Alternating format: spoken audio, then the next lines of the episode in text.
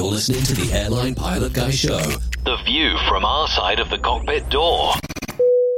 WAPG, it's the Airline Pilot Guy. Airline Pilot Guy, episode 570. Yeah, he's up in the sky. It's the Airline Pilot Guy. Hello, you're listening to the Airline Pilot Guy Show. The view from our side of the cockpit door, with your host, Captain Jeff, broadcasting live from a hotel studio in Rapid City, South Dakota. Today's show is recorded on the 28th of January, 2022. Yeah, he's up in the sky. It's the Airline Pilot Guy. It's your light and he's flying by. With the Airline Pilot Guy.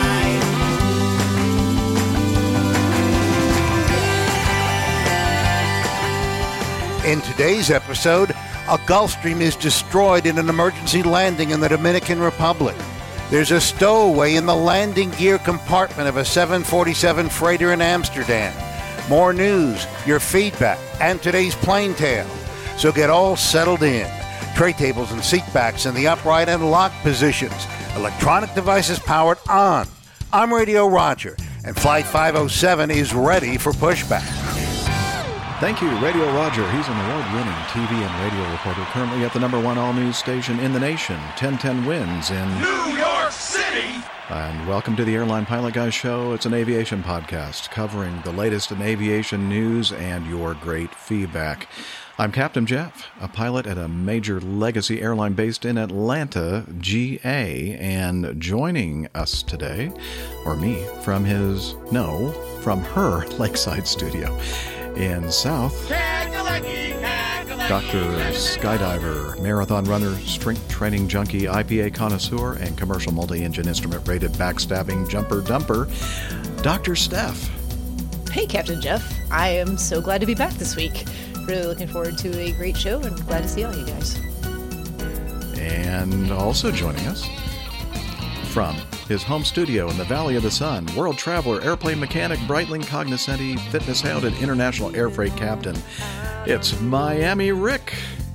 Hey, everybody. This might as well be the Valley of the Wind. It's been windy as heck all day today, but happy to be back. Ready to talk some airplanes. Awesome. And from her studio in Toronto, Ontario, Canada, retired financier and aviation enthusiast, spreadsheet master, and our producer-director, Miss Liz Piper. Hi, everybody. Hello. And joining us again from his home studio in the Air Capital, low and slow pilot, airplane mechanic, enthusiast, and engineer in the aerospace and defense industry, it's Nick Camacho. Hey, guys. I'm glad to be back with you again. We're glad you're here as well.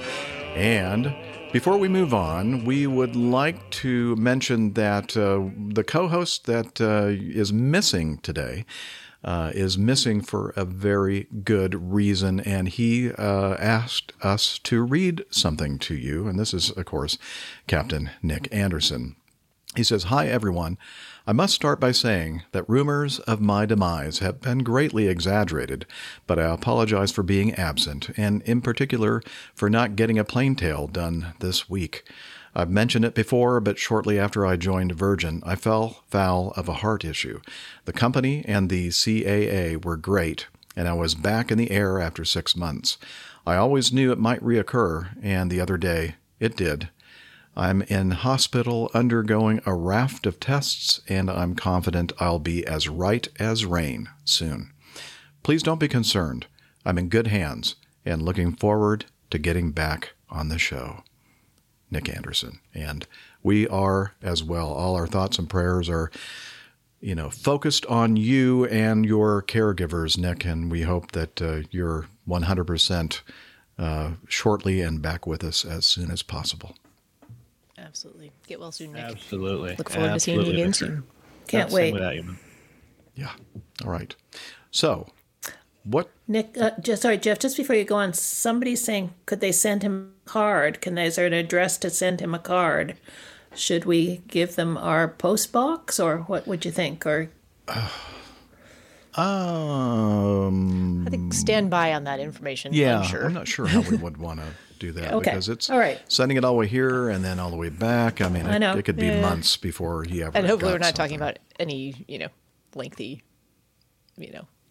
thing going on. Hopefully, this is just a short-term thing. So. Yeah, he should be out of there. Let me talk to Jilly about that, Jeff, and I'll see if she wants it sent there. Okay. Liz is going to talk to Nick's better half about that, and we'll see. We'll hopefully have that information for you before we end today's show, and if not, look for it in the show notes.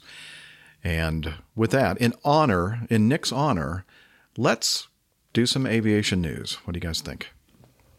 Let's do it. All right.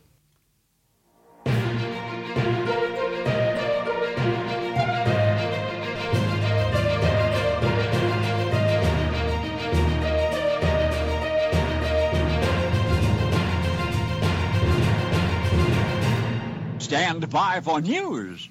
This from the Aviation Herald. A hop! ! Embraer ERJ-170 on behalf of Air France, registration Foxtrot Hotel Box Top, Bravo X-Ray Golf, performing flight 1671 from Lyon to Cannes, I guess, France, was en route at flight level 280, about 70 nautical miles southeast of Paris, when the aircraft was overflown by a Cessna 550 business jet. Wait. Yeah. What? How did that guy have the flaps out still, or? No, I'm just kidding. Wow. There's some Cessna hate for you. I'm offended at airlinepilotguy.com. I apologize. We're starting right off the bat with the offense. Yeah. Yes. Okay. Offense or offense? Carry on. Offense. Yeah. Well, here we go. Anyway, the Cessna 550 business jet had been cleared to climb to flight level 270. Both aircraft were able to continue to their destinations without further incidents. The BEA reported the Cessna 550 performing a flight from Paris-le-Bourget to Geneva, Switzerland, encountered problems with their autopilot while climbing through flight level 230. The pitch angle increased, and the aircraft suffered a load factor. Not sure exactly what they mean. That might be when that happens, especially. No, I hate it when I suffer a load factor. The aircraft had been cleared to climb to flight level 270, but overflew the Embraer ERJ-170 that was en route at 280. The Cessna crew reported they had a malfunction of the number one altitude and speed indication system. The transponder therefore reported erroneously they were on flight level 270. This created a loss of separation with the potential of a collision without triggering TCAS.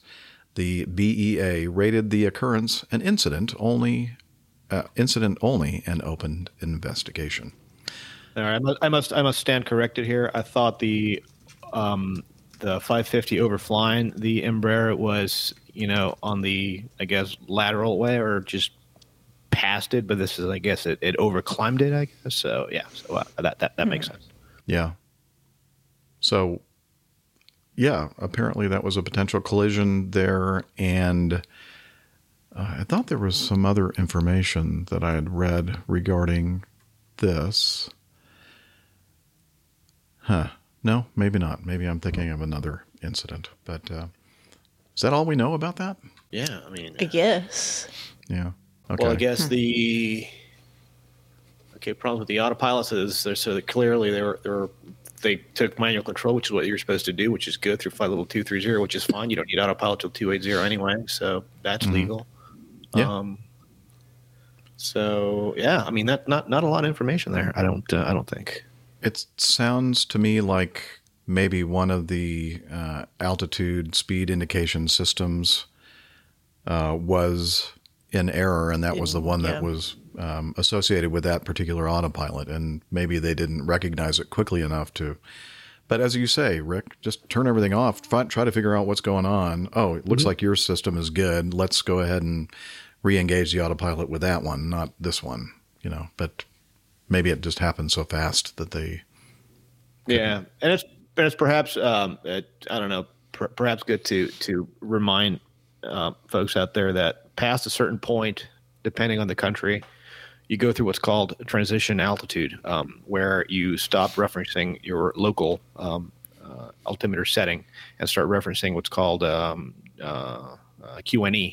and it's 2992. So it's, everybody is referencing 2992 for that specific region, so that everyone is guaranteed the separation that needs to be there for, you know, first of all, safety. And the reason why you can't have you can't be ham flying past flight level 280, 290 is because RVSM starts there, and your separation goes down to 1,000 feet vertically, which is sounds like a lot, but you know, when you have it's two airplanes coming at each other with a closure rate of, you know, almost Mach 2, it's really not a lot. So you need. Is that the same in every country too, Rick? The RVSM altitudes, or does that? No, yeah. So RVSM is, yeah, it's the same everywhere. Yeah, the thing that changes is transition altitude or transition level. I remember. Right. I knew that was different. Yeah, which is really weird, because I remember in Ecuador, the flight from Quito to Guayaquil. I think we're going to talk about Quito here in a little bit, but the flight from Quito to Guayaquil was only 30 minutes. And the transition altitude coming out of Quito was flight level 180, 18,000 feet, and then transition level going into Guayaquil was only 3,000 feet.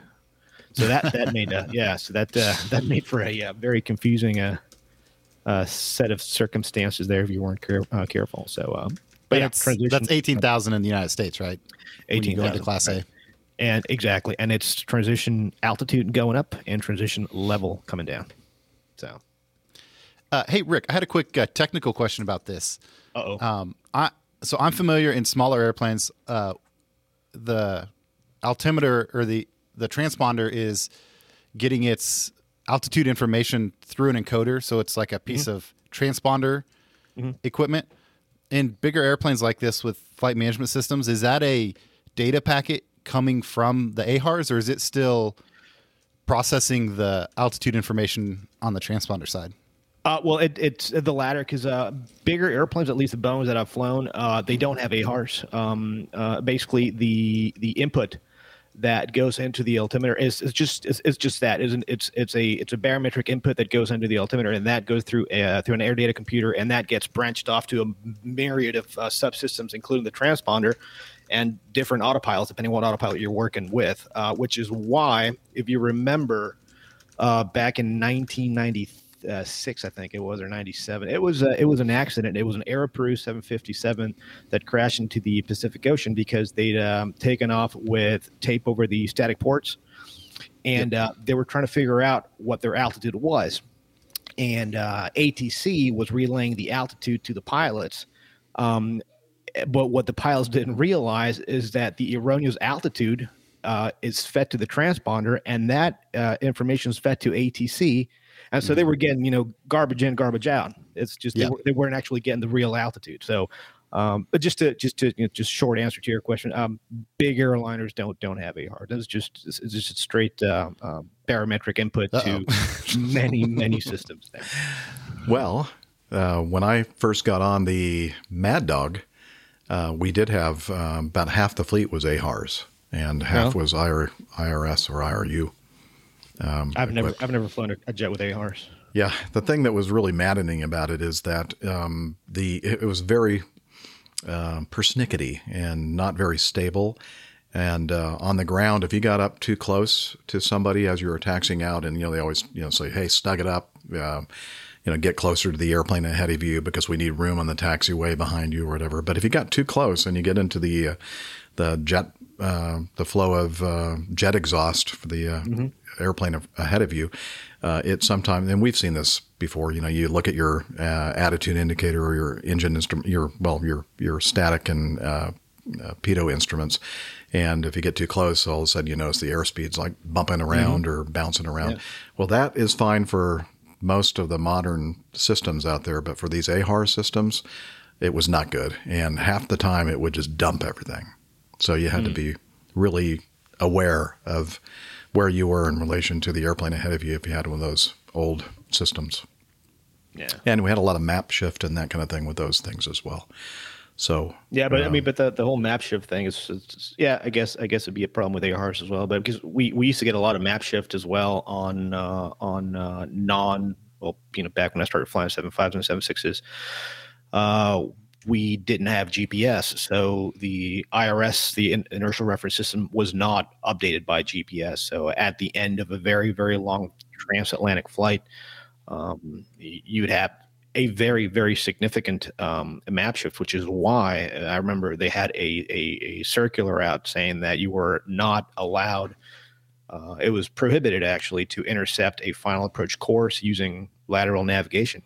And lateral navigation only relies on inertial position. So whenever you were actually vectored, given your final vector to join a localizer or a final approach course, whatever the case was, you actually had to do it on head select to avoid that map shift. And it was pretty significant sometimes. Yeah, we had triple INS in the C-141, and we on those long legs, we'd have to always keep track of all three positions on.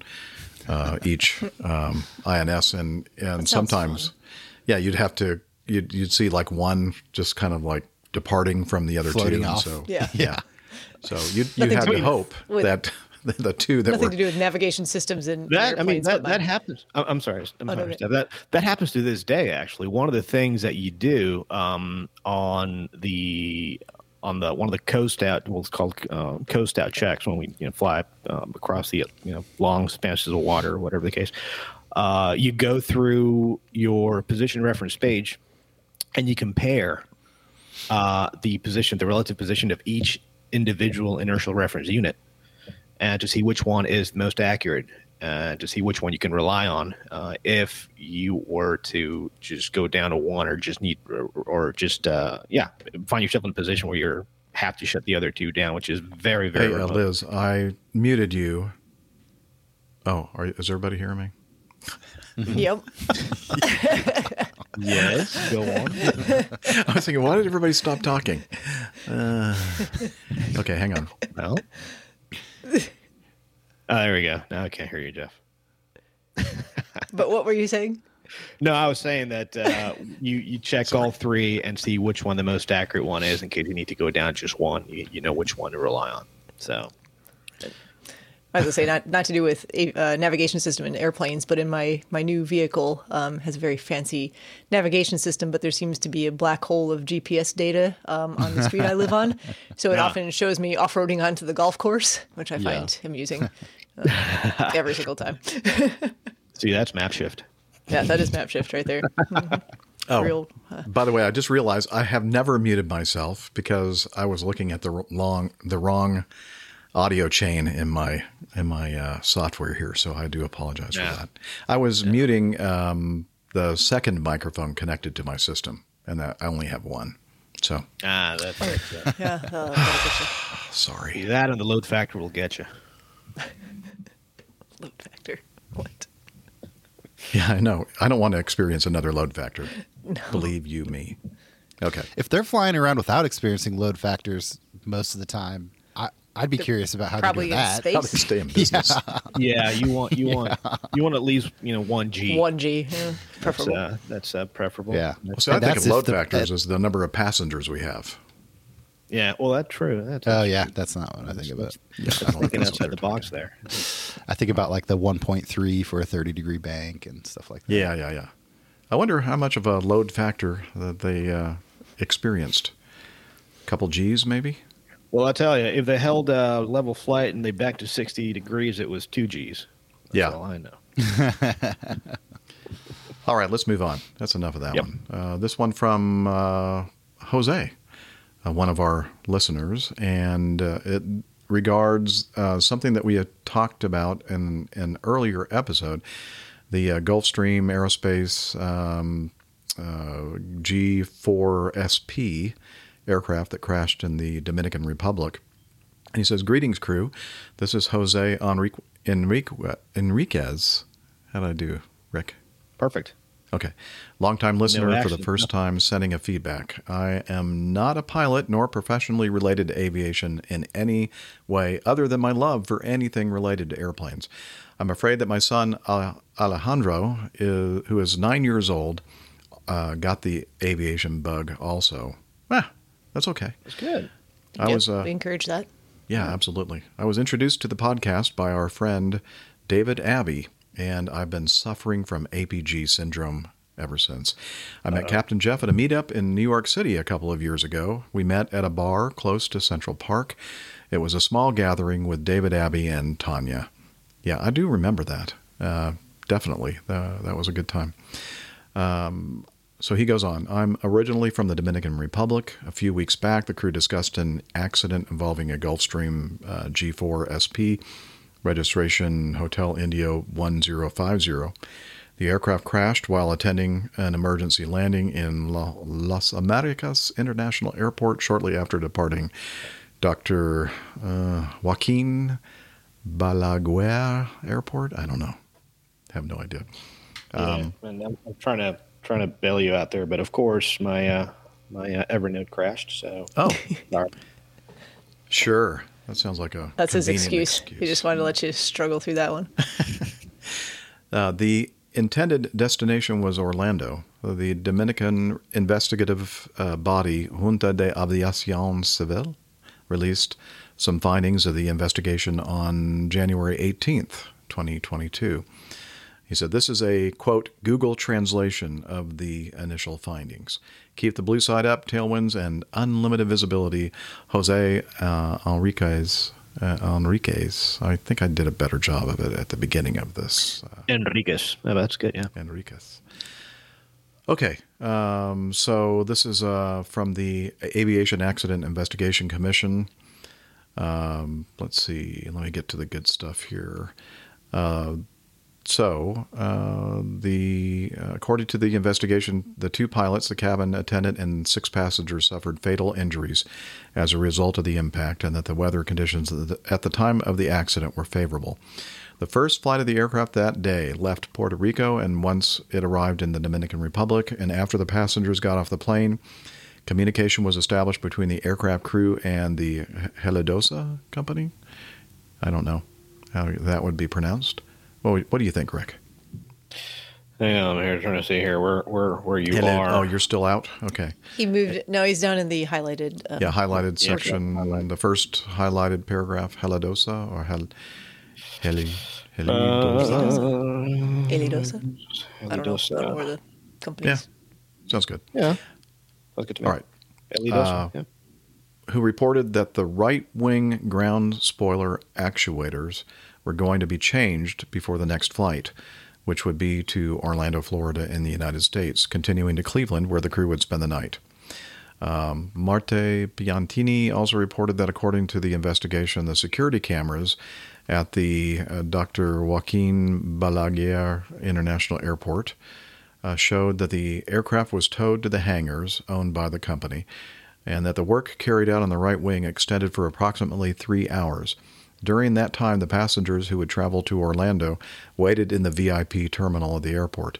The investigative commission was able to verify that a similar aircraft was on the main ramp as a reserve to be used in case the maintenance work was not completed. But according to statements by a senior executive of the Helidosa company, the passengers required to carry out the flight on that particular plane. I kind of highlighted that in pink. I'm not sure why it would be so important that they used that exact plane. Maybe they liked the paint job better or something. Upon completion, did you guys hear that? Yes. That was me. Sorry. Oh, no, because it came in so loudly, I figured it must have something to do with something I have set up here. No? Okay. I had so many comments to make just now, and I'm going to refrain from saying all of them. Okay.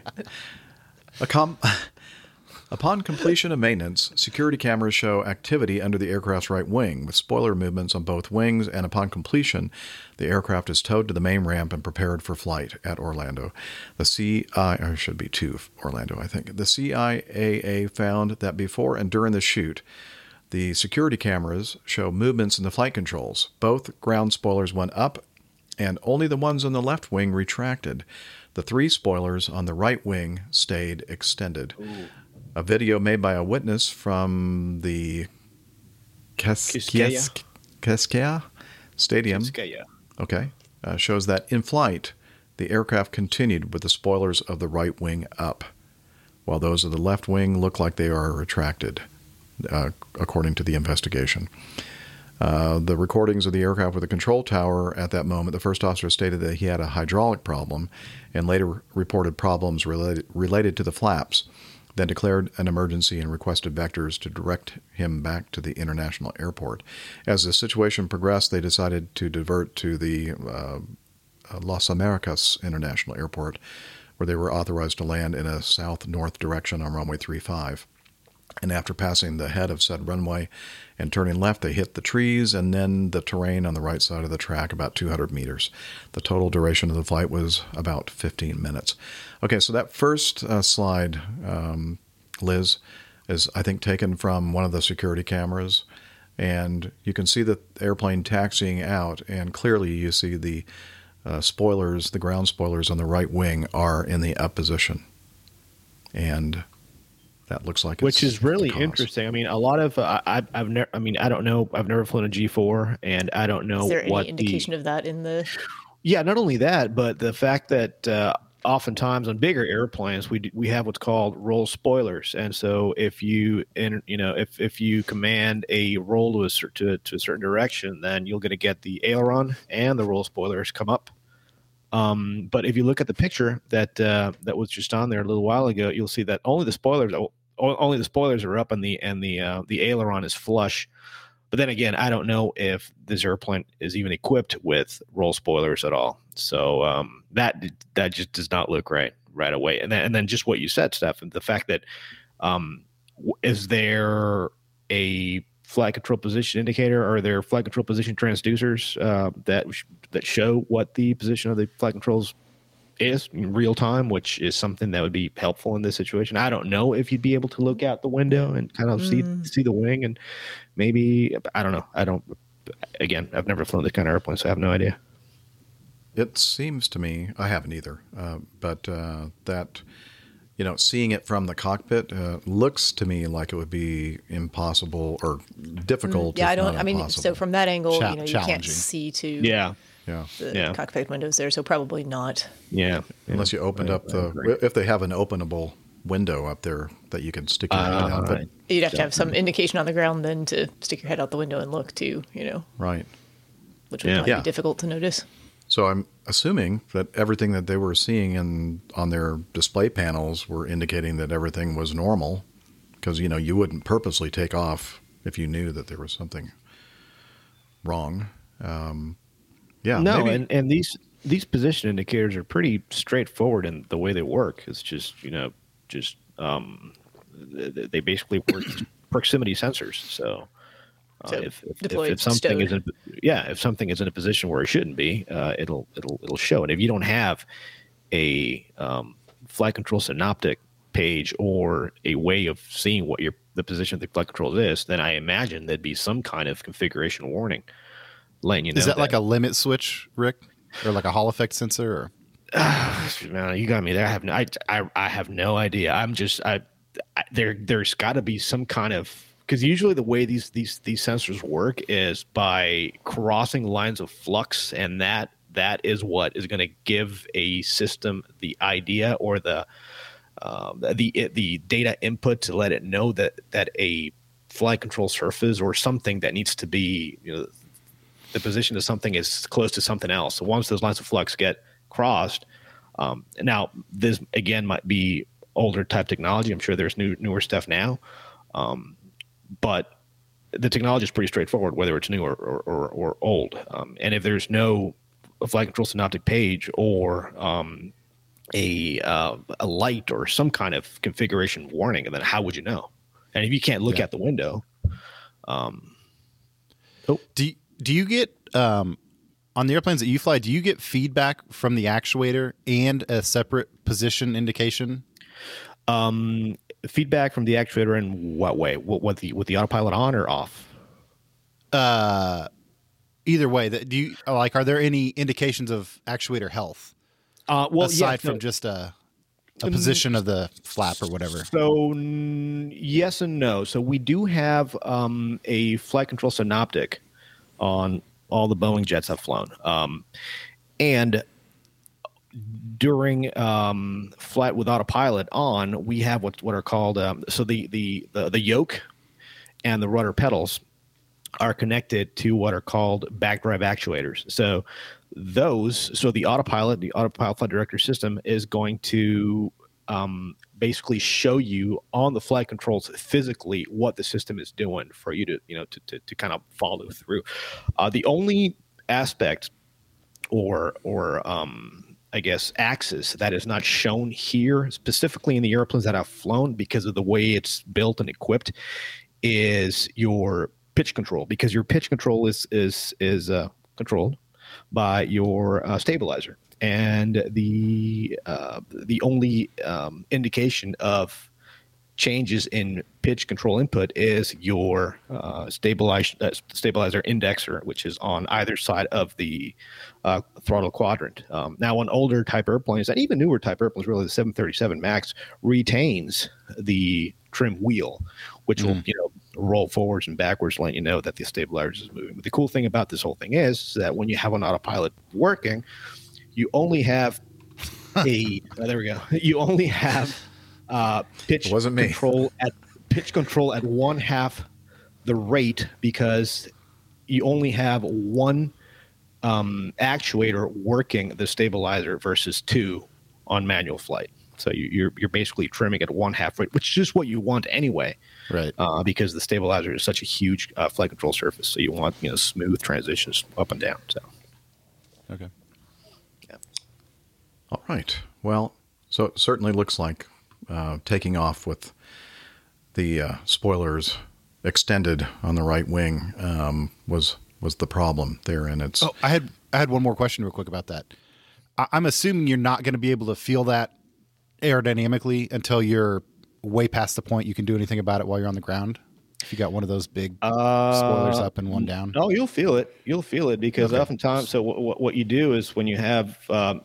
Very strong gusty crosswinds, you have to slowly and smoothly start applying a aileron input into the wind and opposing rudder input to keep the airplane basically on a cross control state by the time you take off. So your ailerons are certainly going to become effective very, very, not very, very early on in the takeoff run, but early enough where you will be able to feel some kind of rolling moment, very likely prior to V1. But then then you get into what was the weather, where was the wind coming from? Could that have been a gust? It's just so many things going on so fast, and you really are focused on engine health. And your acceleration actually going. So a lot of things going on there. Okay, we lost you for a second there, I think. Am I the only one that? No, that happened, yeah. Okay. All right, very good. Well, thank you, Jose, for sending in that preliminary report. And hopefully you will learn more as the investigation continues. And I think we should move on to the next item here, which is from simpleflying.com. Perfect source of news for we simple people here at the APG. The simpler, the better. Yeah. Man stows away on cargo Lex Boeing 747 wheel from South Africa. Anyway, I'm going to keep going here. This is from the Simple Flying and New York Times. Stowaway was discovered in the front landing gear compartment of a Boeing 747-400 on the 23rd of January. The discovery was made in Amsterdam aboard a cargo Lux freighter, which had originated in Johannesburg, South Africa, with an additional stop in Nairobi, Kenya. This perilous journey would have taken nearly 12 hours to complete, assuming the man boarded in South Africa. Which I doubt he did. Oh, okay. I'm going to guess Nairobi was his. I think so. Probably, yeah. Let's see. The first leg of the flight from Johannesburg to Nairobi would take nearly 4 hours. And then would arrive at 0017. Is that local time? Not sure. A little after midnight, we'll say. on the 23rd. And then the aircraft would spend 4 hours on the ground there and then loading and unloading its payload as necessary. Then at 4:16 in the morning, the jumbo jet would depart for Amsterdam with a flight duration of just over 8 hours. The aircraft would touch down at Schiphol at, how did I do, Masha? It was here in the Dutch capital that authorities discovered the stowaway. And Liz has been showing those slides of the route of flight. And as you guys said, it's most likely that the stowaway actually boarded the airplane or boarded the wheel well. In Nairobi. I've been to both Johannesburg and Nairobi, and I can tell you this did not happen in Johannesburg. The cargo area in Nairobi is kind of off by itself. And the guy survived, so I guess I'm going to crack some jokes. So unless the guy went, got off the wheel well and hit the duty-free shop and then came back. How do you think he was keeping warm that whole time, man? Exactly. He needed some liquid. Yeah, that's why he went to the duty-free. Exactly right. Yeah. This must have happened in Nairobi. But watch us be wrong, But because usually, so after an airplane lands, you have depending on the top operation you run and what each pilot's supposed to do. Usually PM or the FO, whatever the case is, or relief pilot will go downstairs and actually do a walk around. 4 hours on the ground is not uncommon for freighter crews to remain on the jet, which is, I used to do that all the time on the 747. You'd get somewhere, you'd wait 4 hours and, unload, load, and get back out, get back on your way. But in the interim, you'd have someone do a walk around. And then also you have maintenance personnel doing a walk around of the aircraft as well. So this is something that would have very, very likely been spotted on the ground in Nairobi. Rick, apparently, these 747s are huge airplanes and obviously huge nose wheels because he was actually inside the wheel, according to this article. He made a little slit in the rubber and climbed in and, somehow got in that wheel. I find that kind of hard to believe because wheels are so landing gear tires are inflated with nitrogen, and we can't breathe nitrogen. Last I checked. Well, it's like 82% of air, right? Well, it's 100% we need the oxygen, right? It's 100% nitrogen in there for very, very specific reasons, and that did not happen. I guarantee. So I'm going to share this image right now. Here we go. That you sent in, Rick, that shows the wheel well area. See, the thing to me when I read stories like this is how would he know exactly where to position himself in that wheel well to keep from getting crushed by that whole mechanism? Lock. Yeah, that's because it's. You look at it. It's not small because nothing on the Queen of the Skies is particularly small. It's the wheel well itself is pretty large, but it's not like you can feng shui the place. So it gets tight there. And also the other thing is that it's amazing that he was able to one, not freeze to death, two, not pass out from hypoxia, just become hypoxic, and also they knew to hold on when the landing gear was lowered for landing because oftentimes I'm sorry, people fall out. I was just going to say that was going to be my only point in this whole story is how did the guy not fall out when they opened the landing gear? Like I could almost get him doing some intelligence gathering and figuring out where he could fit with the gear up. But then to sit in there for 8.5 hours and just know when to grab onto something the instant that they start putting the landing down without falling out at 250 knots or whatever. Right. And not only grab onto something, but knowing what to grab onto because it's a lot of moving parts and you have, 3,000 PSI hydraulic system bringing those huge wheels down. And if you look at the picture that's on there now, you actually have both sets of doors open. So the big doors that are on the front there, those actually close back up after the nose gear has been extended. under normal circumstances, if you have normal, hydraulics and all that stuff. Looking at it, I don't have a good sense of like how much space is there, either forward or aft, if you could like stand and hang on or. It's pretty massive. It's pretty massive. So there's space to, you just have to know to be in the right spot and hope that you're not passed out from your hypoxia and frozen. See what's out of view here, and it's hidden right at the top of the image there, right where those two door linkages are, right on top of there, right just above out of view. There's two rubbing pads that are there to slow the rotation of the nose wheel. Once it retracts, because as we all know, newer type airplanes, because there used to be airplanes back in the day. There's still some out there actually that do have brakes on the nose landing gear, but these generally commercial airliners don't.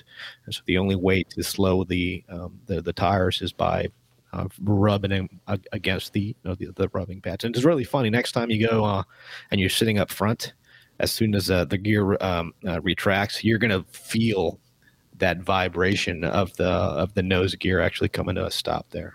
So as long as you stay clear of that, And but then again, as Nick said, you do need to do a little bit of recon and know where to hang on to, what to hang on to. I'm thinking probably toward the back part of that compartment would be to one side or the other probably be the best. Yeah, so, looks like there's like a little lip that you could. I can imagine that there's room to stand there, and that's terrifying. I can't imagine. But glad he made it.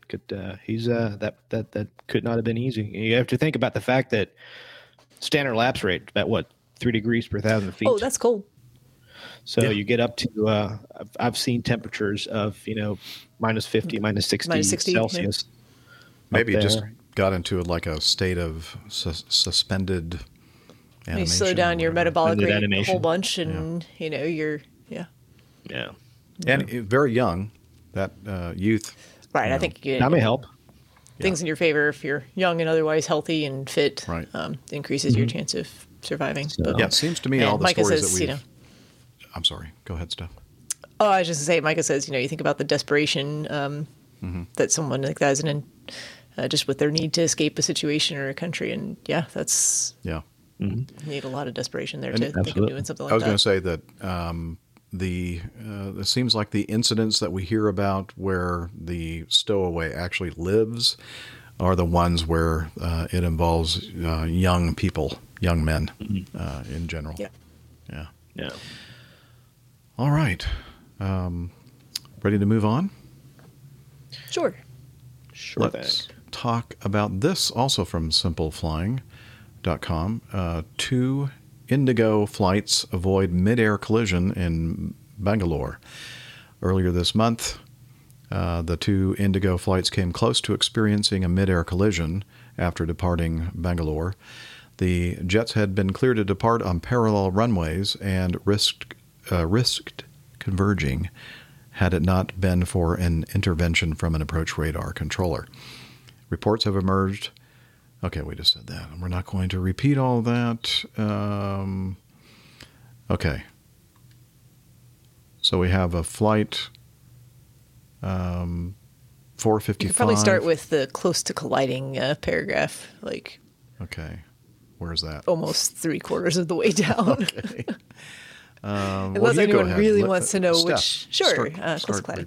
Okay, on the morning of the incident, a lack of communication amid a shift change almost caused a disaster for the two Indigo flights. News 18 notes that the southern runway, 9 right, was planned to be closed on January 7th, but this change wasn't relayed to the southern tower. As a result, the flights received simultaneous takeoff clearances from parallel runways. Okay. So parallel, not perpendicular. Sure. With both flights heading towards northeastern India, News 18 reports that their headings would likely have converged. However, a radar approach controller, who the publication names as 42-year-old Lokendra Singh, spotted the potential for a collision in time and assigned the aircraft new diverging headings. This action potentially saved hundreds of lives. The near miss has now come to the attention of India's Directorate General of Civil Aviation. This government body now plans to investigate the matter, focusing on both Indigo and the Airports Authority of India. The AAI owns 13% of Bangalore Airport. Despite the near mid-air collision at 3,000 feet, both flights reached their destination safely. The investigation likely won't reflect well on the parties involved, given that News 18 notes that parallel runway operations at Bangalore had already been red flagged. Furthermore, neither AAI nor Indigo immediately advised the Directorate General of Civil Aviation of the incident. It only came to light during routine surveillance and has served to highlight lapses by air traffic controllers. New stuff has come to light, man. Not a whole lot of detail about how close in proximity these two aircraft... parallel runways. Okay, so parallel, that's like railroad tracks, right? Not perpendicular, like, or converging. So yeah. I have a question for the crew here. So what about... these are both 321neos, I think, that I read in some other article, maybe. Yes, Airbus A320neos. So, I mean, they're modern airplanes and relatively new. Mm-hmm. Obviously, they have TCAS systems in them. Mm. They don't even mention, even if the controller had completely not noticed this situation, the TCAS systems would have, I think, helped to save the hundreds of lives. I can probably go a step prior to that. I remember flying out of Bangalore several times. And out of there, you are never given a radar vector departures ever. You're always on an RNAV type departure. Mm-hmm. RNAV departures are from fix to fix. Those are magnetic tracks that you're flying. You're not flying headings. And oftentimes, a lot of these RNAV, well, not oftentimes, always, these RNAV departures are RNAV 1. So you're basically what that refers to is what's called the relationship between RNP, required navigational performance, and ANP, actual navigational performance. So when you're in the terminal area, the navigational performance required to perform these kinds of departures because of the proximity to other aircraft is very, very, very tight. These navigational systems are armed on the ground, at least on, I've never blown an Airbus, thank goodness, but on Boeings, you arm what's called LNAV on the ground, lateral navigation. And as soon as you rotate at 50 feet, your lateral track is going to capture. So the active roll mode is going to be LNAV. And a lot of times, again, depending on the airline, the procedure is to connect the autopilot as soon as you can. A lot of these newer airplanes, Boeings that I've flown, minimum autopilot, minimum altitude to engage the autopilot is 200 to 250 feet. So you cross through 200 to 250 feet, you go autopilot in command, and now you have the autopilot managing the lateral track, which would prevent these kinds of issues.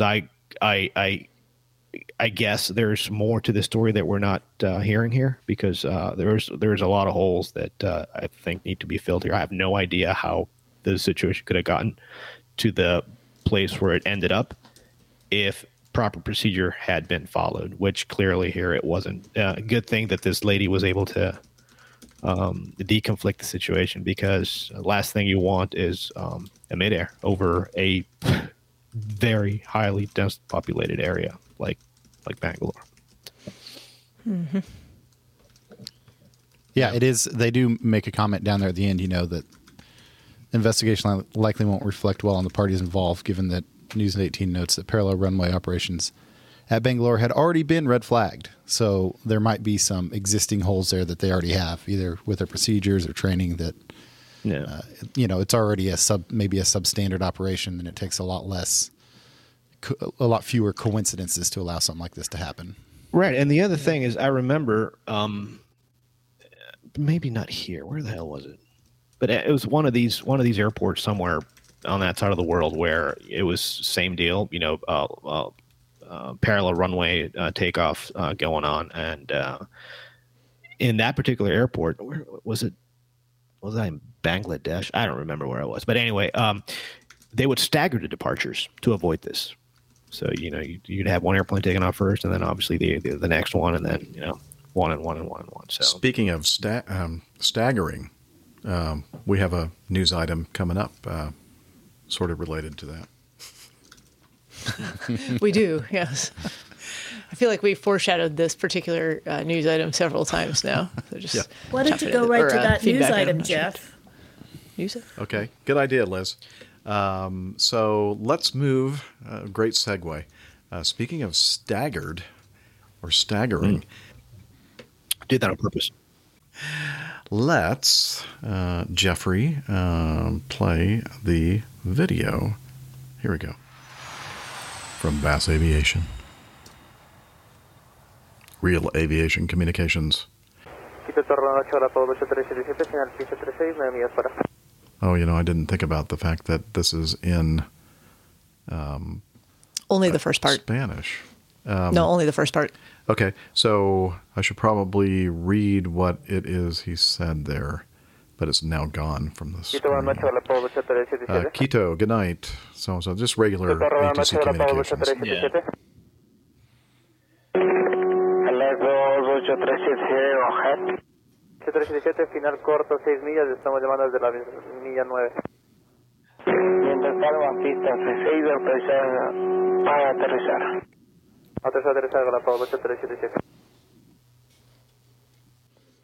So the guy, just if you want to pause that for a second, just for context here, the guy, the airplane coming in, that Galapagos 1377 flight, told the tower that they'd been calling from 9 miles out, and they were now short final.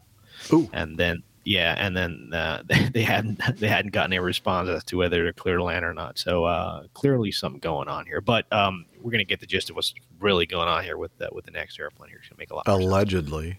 United 1035 ILS 36.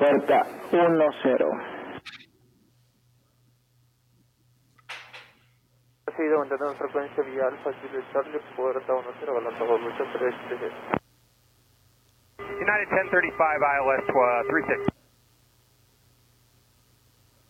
Tower, United 1035 ILS 36. Continue ILS approach runway 36 when calm. QNH 10 degrees 07 knots, runway 36 clear to land. What? Okay, first let's continue. Now we are clear to land 36 United 1035. That's correct. Wind calm, runway 36 clear to land. United 1035 clear to land 36. Yeah, the wind's calm. They don't need the controller. United 1035 back runway. One three. Huh? Main 36. Continue taxi gate 12. Remain with you. Clearing at Alpha 3. Remain with you. Taxi gate 12. United 1035. Good night. Talk about a polar shift, huh? Good night. Yeah. Delta 632 taxi. Uh-oh. Dead 10 degrees, 05 knots, runway 36, clear for takeoff. Ground Delta 632 is ready for taxi. It's not funny, that's but correct. 120 degrees, 05 knots. That's correct. He wants you to take off from the taxiway, Delta. Ready to taxi. Yeah, just taxi and take off. It's fine. 21,500 on the localizer. Delta 632-036, 05 knots, runway 36, clear for takeoff. No. Oh, man. Quito Tower, American 473, ILS Zulu 36. Hello? Contact Quito round 121.2. Okay. What? Yeah, Tower, American 473, ILS Zulu 36. Yeah, we're in the air. Continue ILS approach, runway 36, wind 030 degrees, 04 knots, QNH 034 inches, report on shore final runway 36. A little better. Land runway 36 and 3034 American 473. Is your colleague around? Go ahead. Yes, sir. It's Delta 632, ready to taxi. Delta 632, taxi to holding for round 86. By a Charlie Hotel Alpha. Are you ready? Contact tower 118.32. 118.35. Correction. Okay, taxi to 36. We'll call the tower of 118.35. That was 632. American 473, by K runway B Alpha 3, contact ground 121.9. Alpha 3, 121.9, American 473. Ground American 473, Alpha 3 for parking. Same guy. 121.73, continue taxi by Alpha to the south, stand by for ATC. Stand by for parking now. Okay, Alpha, we will stand by for parking, American 473. American, continue taxi via Alpha Juliet Bravo. Correction, Alpha Juliet Charlie, stand 1-4. Alpha Juliet Charlie, American 473, I think you said stand 1-4. That's correct. Stand 1-4. Thank you. Tower Delta 632 is ready to end. Delta 632, go ahead. Delta 632 is ready for takeoff, runway 36. Delta 632, wind 010 degrees, 05 knots, runway 36, clear for takeoff. Clear for takeoff, runway 36, Delta 632. Delta 632, contact approach 121.2, reflector. Delta 632, good night. Good night. There we get written. Good luck. Yeah. Glad I'm out of here. Good evening, Tower United 208. Equity Hotel. We are still standing by for flight. Oh, this should be interesting. So I'm trying to get clearance from this guy. Clearance. Okay.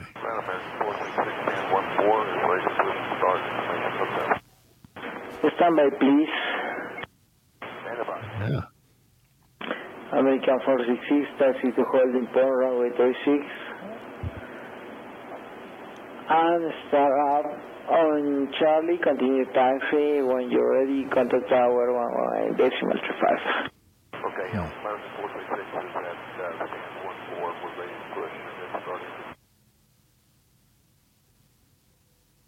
American 466 at gate 1-4, ready to push. American. Push back program with T6 and start for Charlie.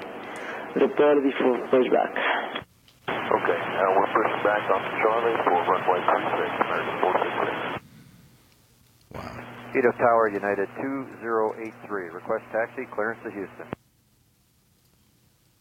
Taxi to holding point runway 36 when you're ready. Tower 118.35. Nope. United 2083, taxi to 36. We are on 118.35. And via Alpha?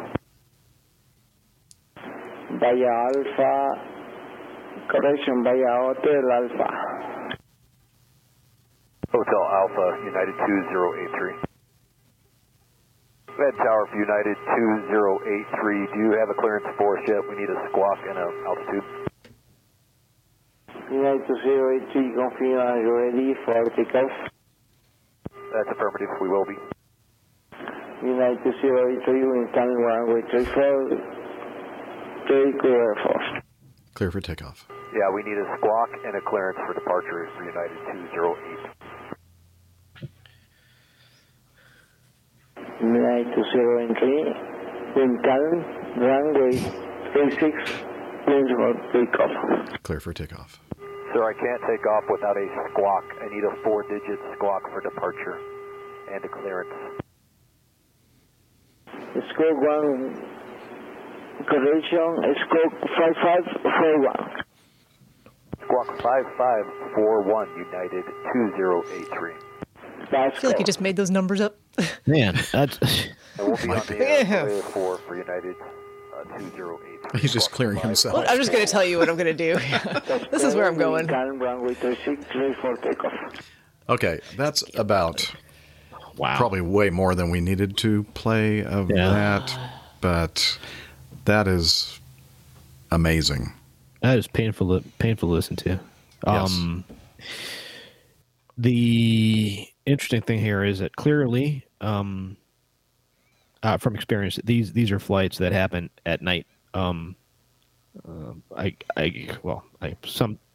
Oftentimes a lot of these arrivals happen at night, and these departures early in the morning. I don't know if it must be the same, I guess, window.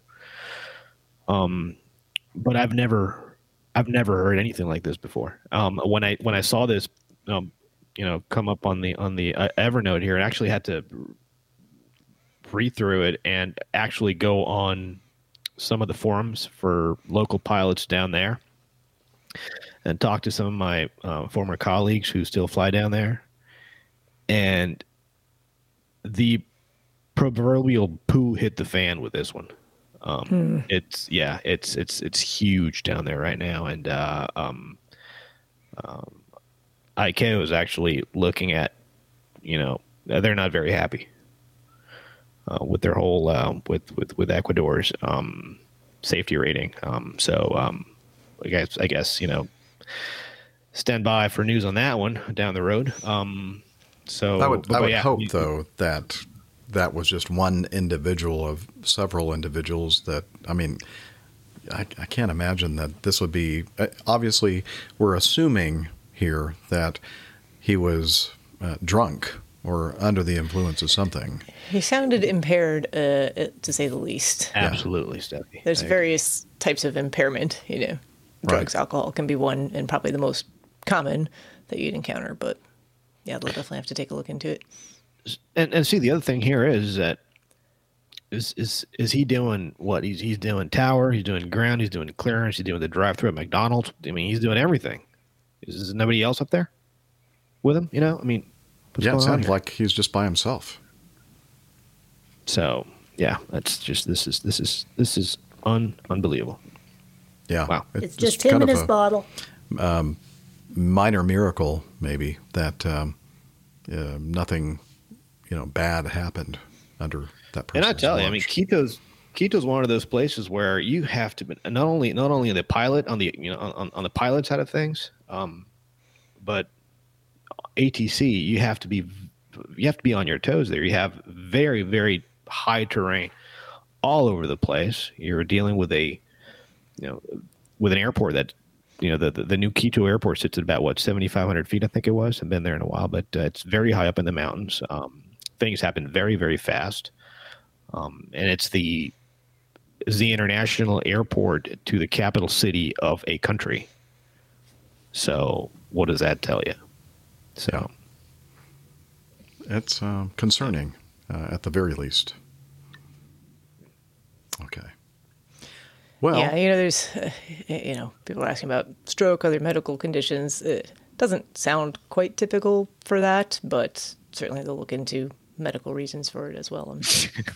But the other guy, Neil goes, he wasn't his own. The other guy was out getting salt and lemons. Tequila Tower. Remember all these title ideas when we get to the end of the show. Nick is not getting a reprieve from having to do the artwork. He'll just have to figure out what we were talking about. It'll give him something to do while he's waiting for all this to get better. Yeah. Oh, man. Yeah. All right. Well, sadly, I hate to end the news segment on a story like that, but...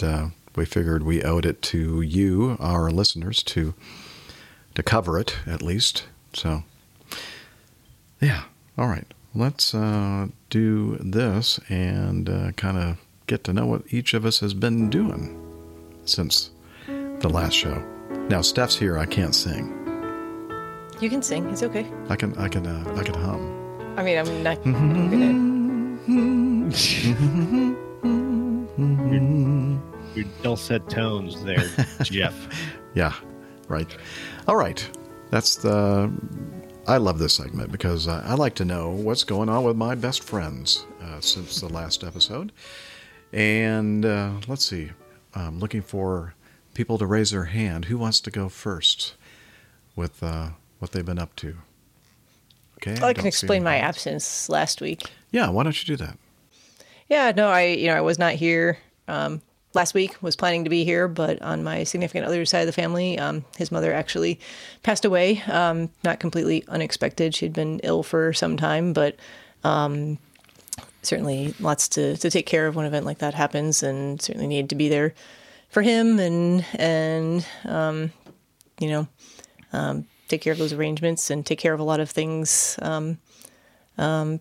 just with regards to her stuff and making sure all those final arrangements were taken care of.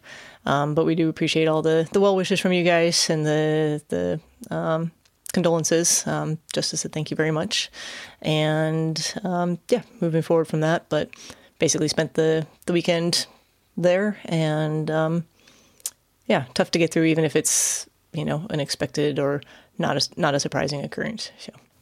So wish I had happier news to report that I'd been off on, at a conference somewhere, but that was not the case for my absence. I've got one of those coming up though. So fear not. Snow skiing. Yeah. Oh yeah. Yeah. Conferences are back.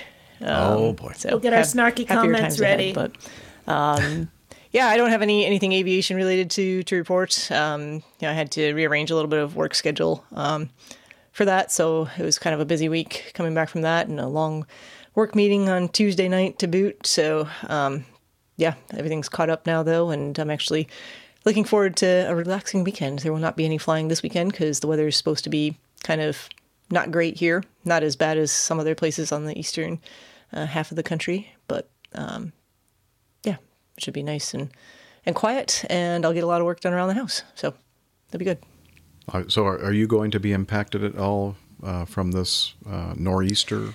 If an inch to maybe 2 inches of snow is impactful, then could be. Yes, could be. How about? But 16? I don't even know that we'll get that much. Yeah. 16 inches? What? Oh, nice. No, some people are getting that much apparently this weekend. Oh, wow. Yeah. It's going to be.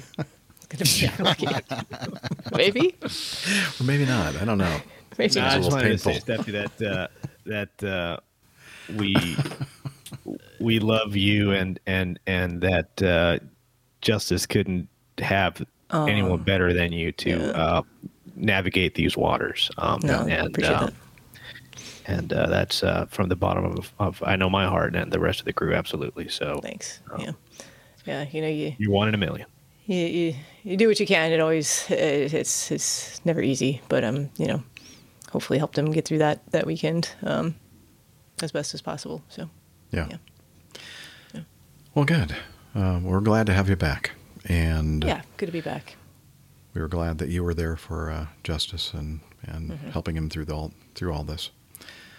I know about things that you kind of. They're not expected, but then when it hits you, it still is a little bit of a shock. Yeah, well, it was kind of one of those things where it had been anticipated for a while, and then the situation would improve, and then it would be tenuous again, and then it would improve, and then, it wasn't exactly expected right at that moment, but it wasn't surprising, but still hard. Yeah. Yeah.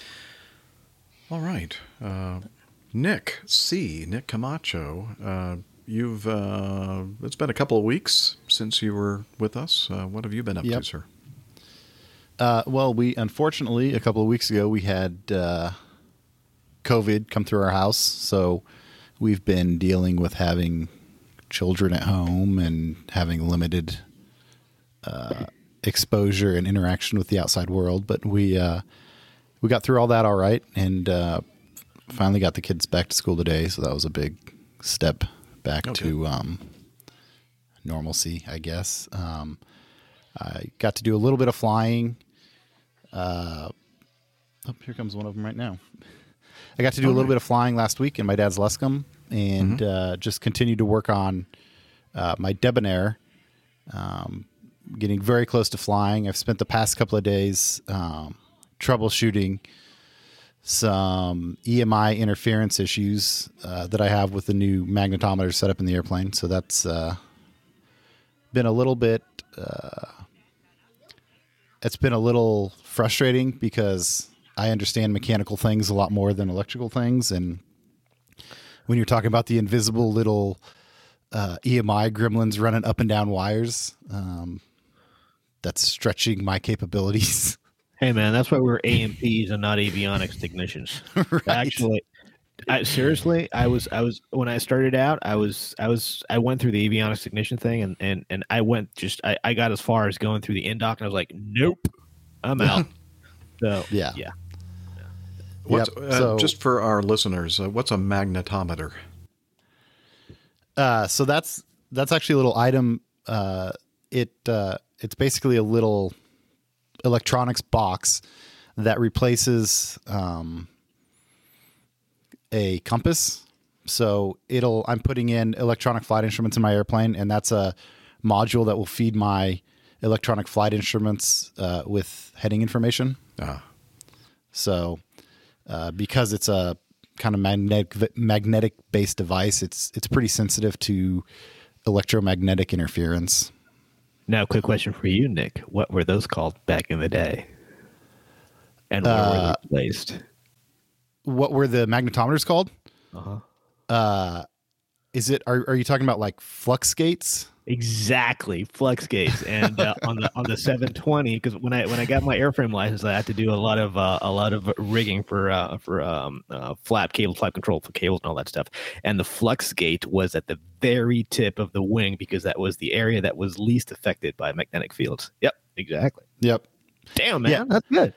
Yeah, they actually recommend to install it in the wingtip if possible. But on my airplane, I have tip tanks, so I can't put it out in the wing tip. And then once you start coming inboard, then you end up having to cut a hole in the wing. And so I didn't want to do that. So mine's back in the tail cone of the airplane. Gotcha. Yeah. If you have too many holes cut into the wings, I hear that is not a good thing.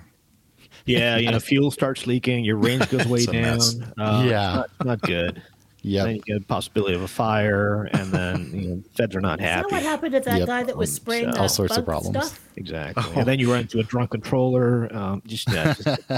Liz is saying, could that possibly be what happened to the guy that was what do you call those things? Crop duster. The crop duster that. Oh yeah. Too many holes in the wings. Yeah. Too many holes in the bottom side of the wings. That is. Probably what happened there. Yeah. Although if you have like holes in the wings, it makes it easier to see, stuff below the wing, for that's true. Sightseeing that's true. And stuff. Okay. Mm-hmm. It's all give and take. All right. Rick, what you been up to, man? Well, I have officially forgotten how to fly an airliner. So when I go back to work next week, I hope a bike. Big bike. I think you pulled back and the houses got smaller, but I have to recheck on that. Yeah. No, but in all seriousness, I've just been at home, just hanging out, doing a lot of work here at home, playing with the dogs, grilling steaks, drinking beer, reading books, and doing taxes. So that's what I've been up to. Really, not a lot more to report other than that. Going back to flying next Sunday. It's going to be a short little 5-day trip for me, which is kind of weird. It just doesn't feel right being gone for only 5 days. So I do an Ontario to Rockford. Then I do Rockford to Portland. Portland to Honolulu. Honolulu to Ontario. And then I'm done. So that's... very, very, very vanilla schedule for me. Not used to that. So it's gonna be good. Looking forward to that. Flying with a really good dude. I've flown with him before. We did a lot of flying out in Taiwan and Japan and China a couple of years ago. Former Navy guy, so he's a solid dude. So look forward to that. It's gonna be fun. I don't know. You got to watch out for those Navy guys. Yeah, I hear they like to tell you about how many traps they have, especially over the PA. I've been wanting to play that. Shall we play that? Since you're alluding to it, yes. Okay. I have no idea what you're talking about. I just think I'm just saying that this guy's a cool dude. Well, maybe might be the same guy that I'm about to play right now. Let's see. So you feel ridiculous when you make your PA on the frequency, but you feel more ridiculous when you make it on guard. And ladies and gentlemen, from the flight deck, this is your captain speaking, Captain Richard. Welcome aboard your Delta flight to Atlanta. We've leveled off with a good ride. Seatbelt sign is off. We will give you an update on the Atlanta weather when we do begin our descent. Right now, computer shows approximately 2 hours, 20 minutes flight time remaining. A little background about your captain. Retired from the United States Navy after 27 years as special instructor pilot. Glad you told us. Logged 123 aircraft carrier landings. That's I'm at the controls of your flight today, so you're in good hands. If there's anything we can do to make your flight more comfortable, please let the Delta girls in the back. Delta girls? Welcome aboard. Yeah. Oh, wow. Okay. Go Navy Delta. This is the good stuff right here. How many carrier landings is that? 20 million years, baby? Wow, that's a lot of carrier landings. Of course, his name is Captain Richard. Yeah, and you know his nickname. Dick. And he was wearing his double-breasted jacket and hat while he was doing this PA of his. So it was Captain Richard. This is the reason why we get to experience the freedoms that we do, and we thank you from the bottom of our hearts. Yes, thank you for your service. Smart, snappy salute to Captain Dick. Yes, sir, for letting us know about his experience. Wow. Yeah. I'm glad he did that on guard, so everybody could hear some of the PAs that are being given out there. Come on, guys. Really? Okay. Yeah. So thank you for allowing me that great segue, Rick. You are welcome, sir. It's what I do. Yeah. All right. My turn? Yes, sir. All right. Let's see. I am on a trip right now, but it's let's see. Last time we recorded, help me out, Liz. Was I on a trip? I think I was. You were on a trip. I remember that. Yeah. Was I in Wichita? Yes, you're on a trip. You were in Wichita. I was in Wichita. Yeah. And we were missing Nick's Nick Camacho wasn't there because we really missed Nick, but not really so much Nick. I really missed his cell phone that has T-Mobile 5G service as a hotspot because the hotel Wi-Fi and my own AT&T hotspot service was definitely not up to snuff, and that was a bear editing that show with all the bad signal that I had to deal with. But no, I'm just kidding, Nick. We missed you too. But did that and came back early Saturday morning. Did my singing thing on Saturday afternoon at my church, and let's see. And then, I picked up some more flying. Oh, I did a lot of flying. Green slip. Yeah, I did a green slip, overtime flying, just to help the company out. Not me. Yeah. It was a 2-day green slip. Anyway, I should also mention, now I should probably hold this until the next show, but I'm going to just briefly mention it here, just so that Dan knows that I did receive his little goodie bag. Dan wrote in and he said, fellow widgeteer here, Acme, of course, he's talking about. I have a few things that I wanted to send you that you may like. Just need a good address. So he sent these to my address, and he is a 220 captain and on the way at some point to Atlanta 737 captain. And he's also a former mini dog commander, which is what I am right now.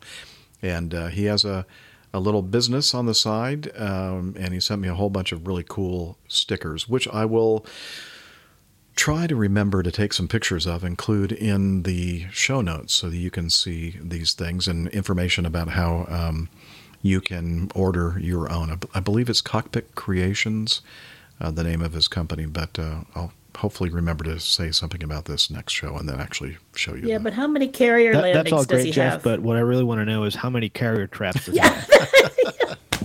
So Liz was saying the same exact thing. You guys are on the same frequency. Anyway, so there you go. Anything else? No, I get back to Atlanta tomorrow, have one day off, and then back out again on Monday. And man, you sound like me. Oh man. Yeah, it's I've been doing a lot of flying. We've switched roles here. Yeah, exactly. Okay, that's it for our getting to know segment. Cover art. We need to. Cover art. Thank you. We're not finished. We do need to talk about. Thank you, Liz. Last week's cover art by our resident artist, creative, Nick Anderson. And the title of the show last week was Writer's Block. You'll remember we had the audio of the... by the way, Falcon Field. Somebody wrote in and said the Falcon Field is in Arizona. And not the one that I was... I just heard the guy's accent, the tower controller, and it sounded like something that you would hear in Georgia. I know. But, reminded me of that movie, My Cousin Vinny. Yeah. No. Yeah? Okay. It's been a while since I've watched that movie. But anyway, they talked about the pen, the item, the notebook, whatever. You know, they were having trouble figuring out what it was. And then finally the controller realized it was a pen, P-E-N, on the center line or just right of it. And so Nick took that as his idea and entitled the show Writer's Block. And we have some interesting pen people, I guess you'd call them. And the show number is very creative. Oh, I did not find the show. Oh, I think I did. On the bottom of the show number on the bottom of the little pens in the background there. And we see an airplane coming in for a landing. Looks like some kind of a heavy with truck landing gear. Oh, who failed to find it? Come on, iHaul boxes. Failed to find it. You have to kind of zoom in on the what happened? It's gone. You have to zoom in on the bottom of the pens in the background, and I think that's where you'll find the show number. Nick likes to try to make that not so obvious. Anyway. Why don't we remove the slides and talk about the coffee fund? And just a reminder, Liz, I have that in the overlays. And so here we go. It's time for us to talk about the coffee fund.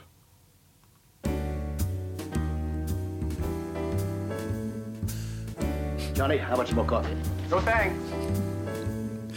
I love coffee. Come on, Nick. Sing along with me. I love the APG community. Coffee and tea and the Java and me. A cup, a cup, a cup, a cup, a cup. All right, the Coffee Fund, your way to support the show financially. A couple of different ways to do that. One is the Coffee Fund Classic Method. And since the last episode, we had a couple of folks contribute. Vigner, who we believe is from Finland, right? Also, he did his monthly recurring contribution. Thank you, Vigner. And Mike Harrington, he is new to our coffee fund. Thank you, Mike. Gave us a nice one-time donation. I don't know if I know that he was in the chat room earlier. I'm not sure if he is still with us or not. If you are, raise your hand, your digital hand. Anyway, that's one way to do it. You can also become a patron of the show via patreon.com. You pledge a certain amount per episode, and you can, be a part of the financial support of the show. Again, if you want to learn more about the Coffee Fund, the Coffee Bar Club, head over to airlinepilotguy.com/coffee. You'll be glad you did. We will too. Captain, incoming message. Let's start off with some feedback from Jeffrey. He sent us a link to a YouTube video entitled Star Wars Canyon for January 2022. And so here we go. We're going to take a look at this. That's loud, sir. Sound of freedom.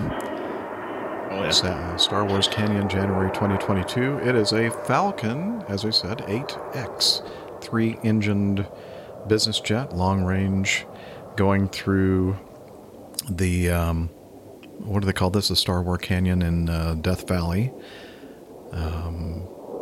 Stephen Ivy and I kind of perched ourselves in this area, hoping to see something go by.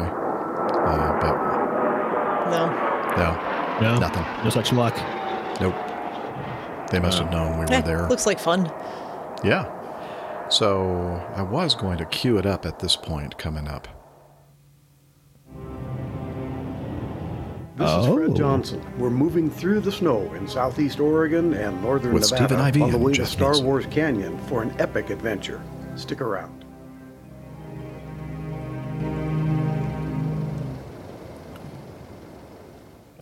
We are on the rim of Star Wars Canyon. Get ready for some special action. All right. So we see that Falcon jet and a chase plane that just went out of frame. The chase plane obviously doing some photography work. Such a beautiful airplane. You know, they say that these Falcon jets, business jets, are about as close as you can get to like a military fighter. To a Mirage fighter. I've heard that. Yeah. I've heard that, yeah.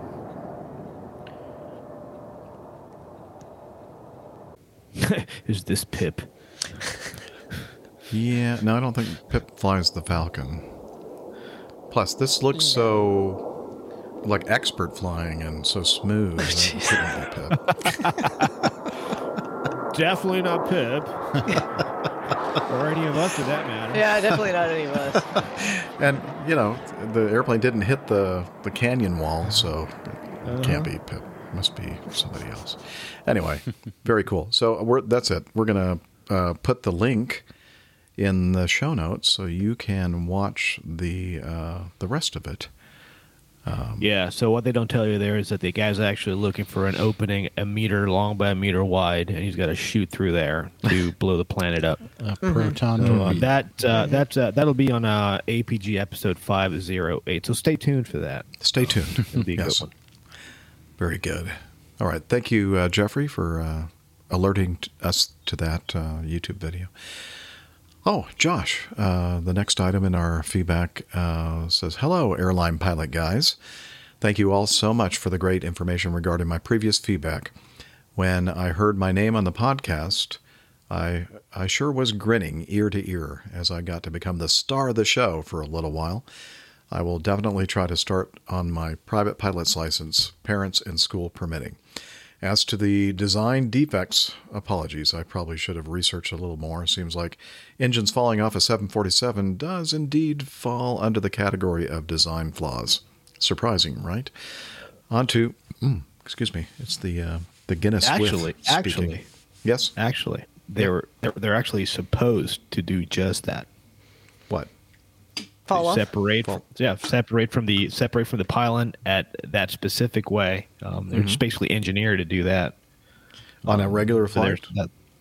Hopefully not regular, because there would be a lot of 747s flying around. But if it gets to the point where the engine's on fire and the wing's going to catch on fire, then the engine just separates. And it's that really way the entire airplane's not on fire. Is there like a special lever or switch that you push? No. So basically the way it works is you have the mounting bolts to the engine and the pylon. The aft bolts melt at a higher temperature than the front bolts do. And so when that happens, those release first, and then the engine is supposed to, by design, fly over the top of the engine and fall away. What if they like mix those two bolts up? You know, like they're in a certain bin and somebody screwed up the labels or something. then you're up the creek. Yeah. Okay. Yeah, not good. Interesting. I didn't know that. Yeah. Well, anyway, Josh continues. Remember, Josh is the young man who is, I believe, still in high school, right? Anyway, on to some interesting news. The Russian-made Irkut MC-21 recently got its type certification from the Russian Federal Agency for Air Transport, and it seems somewhat promising. Not only does it have fairly efficient engines and range comparable with the A320neo and 737 MAX, it also has a much wider cabin, possibly meaning improved passenger comfort. Just wanted to see if the APG crew had any thoughts or predictions. Nah, just more opportunity to cram more passengers in. He'll make use of that space. Yep. Have you, I didn't look up the Irkut MC-21 to see what... Is that the one that kind of... No, that's the Chinese one that kind of looks like a DC-9. I think you're thinking of the C-919. Yeah. Yeah. So, the one that's been on proven flight for the last, 47 years. Yeah, that one. For a while. The MC-21 looks pretty decent. Yeah. Yeah, but who's going to buy that thing? That was my question that I was going to ask you guys is... everyone talks about these airplanes coming out of Russia and China, and obviously China can feed their own. They can kind of feed their own procurement path because they have so many people and routes out there. But some of these other kind of Far East countries, I'm curious who's going to be buying these airplanes. I was being facetious. I was going for Qatar Airways because they just. Airbus just because they just got rid of their Airbus, or Airbus booted them off their Airbus orders. Oh, yeah. So that's who's going to buy that. Is it a wide body? I'm looking this up while we're doing the show, which I probably shouldn't do. But I don't think it's a wide body. It's, there's an Airways mag that says Russia's new wide body alternative. Oh, really? But then it only has one aisle. It looks like three seats on each side. Yeah, it doesn't interior here.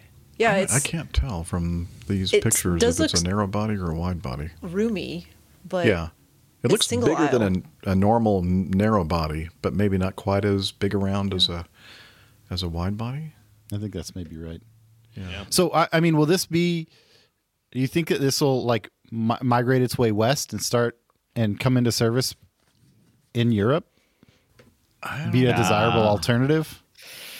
Wow. Well.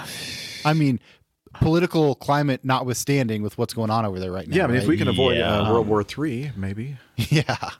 Yeah. Well, I mean, there's that, and there's the whole, little tiny, itty bitty little detail called certification, which, it's not usually very easy to navigate through. But, I mean, hey, if the demand's there and the money's there, I don't see why not. Maybe it's one of those things where if it takes hold in the local economy and proves itself well, then, that makes that certification process easier down the road. I don't know. Yeah. Or more favorable, maybe. And I think also it depends on, what kind of engines are being used to power the thing, right? I don't know. We'll see. Let's see. Josh continues, I wish the crew a visibility of 0 miles and 90-knot crosswinds. Shoot, did I mess that up? Jokes aside. No, you sound like my sim instructor. Weather's always perfect in there, isn't it? No. Thank you for creating such a lovely podcast that not only satisfies my aviation craving, but also provides a calming, usually, break from AP coursework. And yes, I wish the crew clear skies and calm winds. Ciao. Josh from San Diego. And he says, P.S. I should clarify, I was excited to be a co-star of the show for a bit. The true stars of the show will always be the APG crew. Just had to stop my high schooler ego from reaching new heights. Have a great show. Yeah, Josh, keep it in check, would you? Come on. All right. It's always good to hear from you. Thank you for sending in the feedback. No, I like to hear the excitement of the young folks. You can say that as a person. Yeah, we were all there one time. We all, absolutely. That's why absolutely. I really appreciate you, Steph, and Rick, and Nick Camacho. I always enjoy hearing the kids' point of view. Yeah. No, in all seriousness, I mean, I don't appreciate them. Did we help Rick figure out how old he actually is? Well, yeah. No, but I don't know. How old are you? Yeah, Rick? You need to fix that errata from the last episode. I'm 44. No, I'm just kidding. You're going the wrong way. You're going the wrong way. 37? No. No. In dog years? I remember growing up and thinking about, I had all these questions and all these things I wanted to ask someone that was actually in the industry. And I would have given anything to have access to some kind of medium that would be able to answer those questions. Someone that was actually in the industry, somebody that actually did what I wanted to do, what my dream job was. And this is really cool that, you're able to, reach out and talk to people that are willing to, not only answer your questions, but share their passion for your passion. And that is what it's just, that's what it just makes me so, it just makes me feel so, yeah, it makes me feel so lucky to be able to not only be in this position, but to inspire the next generation of aviator, because I wish I'd had something like this growing up, and that wasn't the case. So, this really truly is a time in history where the technology is mostly good, like what you just mentioned, being able to hear people talk about doing the job that they dream of doing at some point in their future. But also a time where if you're going to replace the mix valve in your Delta shower thing, and you just go to YouTube and do the search terms. YouTube is amazing. People do it, and it's so incredible because I think that Rick, you may be old enough to remember, and maybe Nixie and stuff that like when you were doing work on your car, you had to go and get the Chilton's manual or the whatever the other manual was called. Or just take it back to probably for our generation, you're going to write a report for something in school, and you got to pull out, dust off the encyclopedia set, and go leafing through the, the index and figure out where that, entry is, and it's not just magically at your fingertips on the Google machine or Wikipedia. Well, I wouldn't know. I'm only 26, so. By the end of the show, he's going to be like a 5-year-old. Yeah, exactly. Yeah. I seriously just did that though, Jeff. I did a fair amount of work to the interior of my car using someone's YouTube tutorial, and it worked great. Yeah, Haynes. Yeah, you can teach yourself orbital mechanics on YouTube, like you really can. So it's pretty amazing time. On the other hand, there are some downsides to it as well. But I think, for the most part, most of we humans in this world are good people. It's unfortunately we get to hear a lot and in the news about all the ones that crash Taylor crafts on YouTube. Yeah, hold that thought. Yeah, put some more of those in there. Yeah, but the clout, man, come on, the clout. He's just, I don't know if you put that one in the. I think I shared it too many places, but he's just, socially awkward, and he needs to participate in solo skydiving, and that's how else are you going to not have to deal with anybody else ever? Well, you know what? Let's do that, Liz. She's thinking. Let's jump over to 19. See, when stuff like that comes around, I feel like I'm 57. Okay. Yeah. Yeah. I don't even remember what 57 felt like. So long ago. 19, you said? It was a good time. It was a good time. 1957. I wasn't even born back then. I'm talking. I thought you were talking about age 57. Okay, yeah, I was. We have this feedback from Magnus. He says, warning to all GA pilots. A guy sucked out of his GA plane. It's a YouTube video. And he said, hi, Captain Jeff and crew. Just wanted to recommend the video as a warning to all GA pilots out there. A guy got sucked out of his small GA aircraft. And he says, scary stuff. Take care. Best regards, Magnus Gladden. P.S. Dr. Steph. Wear your parachute when flying. Thank you. So I did know GA aircraft had to contend with Delta P, but apparently they do. Well, he's going to explain why here in a minute, and you'll be, yeah. It's okay. It's a completely. He brings up a lot of good points. It's a different take on the on that video that we watched a couple of episodes ago, Trevor Jacobs' airplane crash. So let's take a look at this or listen. Hey guys, I'm Brian, and today I want to talk about something that nobody is talking about. This aviation YouTuber guy got sucked out of his airplane while he was in flight. I've seen a couple of people talking about it, and there's some people saying that maybe it was a stage stunt. No, what happened was the door came open in flight and got sucked right out of the plane. This happens a lot. If you watch movies, any movie where there's a plane, probably at some point people are going to get sucked out of the plane. It happens all the time. It happens in big planes, and it happens in these small planes, and it happens to poor Trevor here. Okay. So I want to talk through this video a little bit and show you some of the warning signs early on and how he struggled to try to stay in the plane. But at the end of the day, he did end up getting sucked right out, and thank God he had a parachute because otherwise he would have died. Oh, yeah. Not staged at all. I love the way he stares at the camera. Just died. Just Plain Silly is the YouTube channel.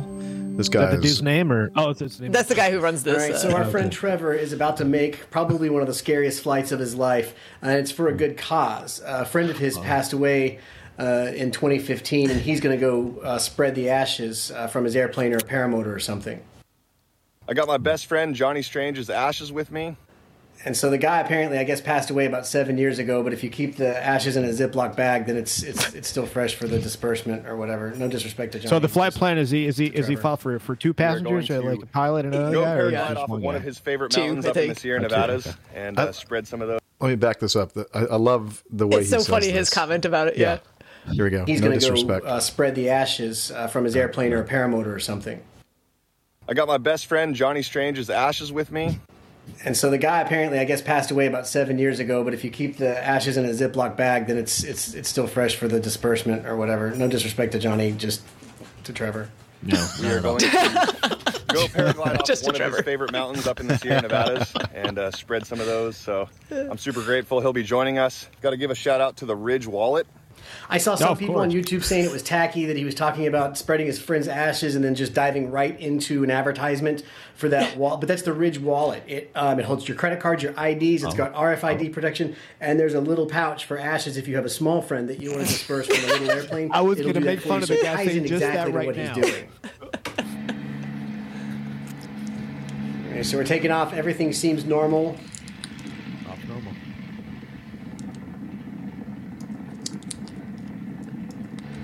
BX, BY, one of the two.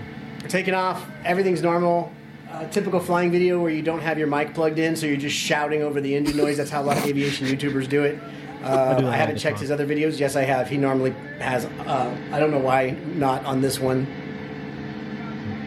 A lot of people are speculating that there's something wrong with this fuel valve over here. A lot of pilots will just move it over to the right so they can just switch like a fidget. That's what they do. He has no idea he's in danger. That's what I do, especially the long flights. So it's flying along, everything's normal. Oh my God, you can see the door has come open.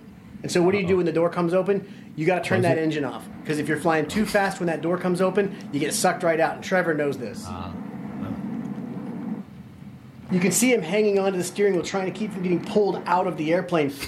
I'm telling you, he's not going to win this battle. No, he's not. No, he's trying to hold the door closed right there. Can't do it. He's cussing because this is a very real, scary situation, and it's no way staged. Yeah. I hope the FAA sees this. This explains it all.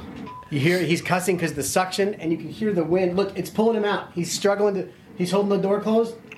Oh. He can't do it. You hear those beeps? Is that cursing? Or just beeping? Look, the door's coming open. He can't keep it shut. No. It's opening. It's keep coming. No.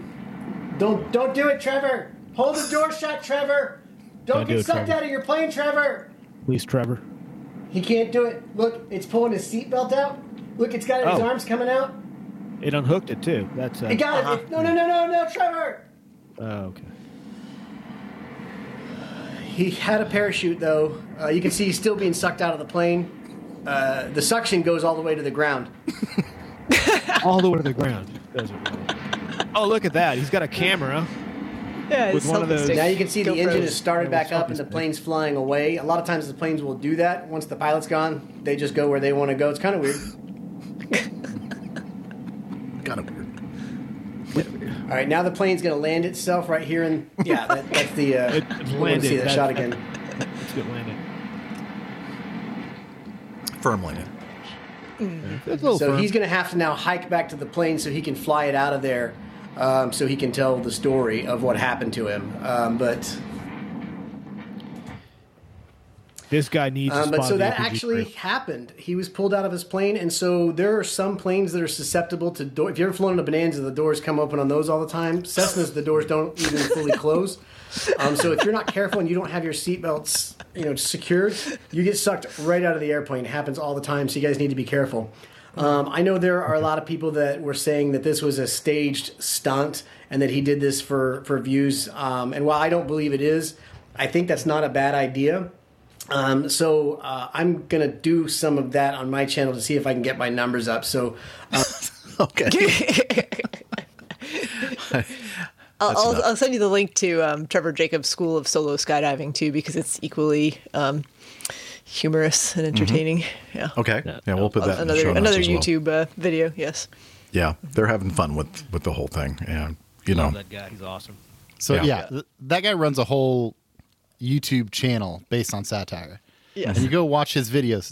They're great. It's like a perfect blend of, like, cheesy production value, but, like, funny items. And getting back to like the good and bad sides of the FAA, he's been reported for like some of the dumb satirical stuff he's done. Oh, really? He's been in trouble with the FAA. Yeah, I think he made a video about it. I have to go back and look, but he, he made a comment on someone else's video asking about a CFI, and he said, "I could do it for you, but I'm not a real CFI, so you have to pay me under the table or something." And, and the FAA, they didn't like that? Yeah. No sense. I wonder why they didn't like that. That's it's great. Do they not understand? Really enjoyed that. That was a lot of fun. Dry wit. You can certainly tell. But you know what though? I mean, if someone kind of doesn't They don't have a little bit of the background information of the whole thing. They somebody might take this as serious. That's true. So that's true. So, but if someone has no sarcasm radar, like right, meter, yeah, no meter at all. Humor is can be a risky thing, but anyway, yeah, that was fun. We enjoyed it. Very much. Lot of people don't realize that I'm really, really funny. If you don't think I am, it's because you don't really have any sense of humor. You don't understand comedy. You don't understand. Exactly. Wait. Yeah. Those were jokes? Shut up. I'm sorry.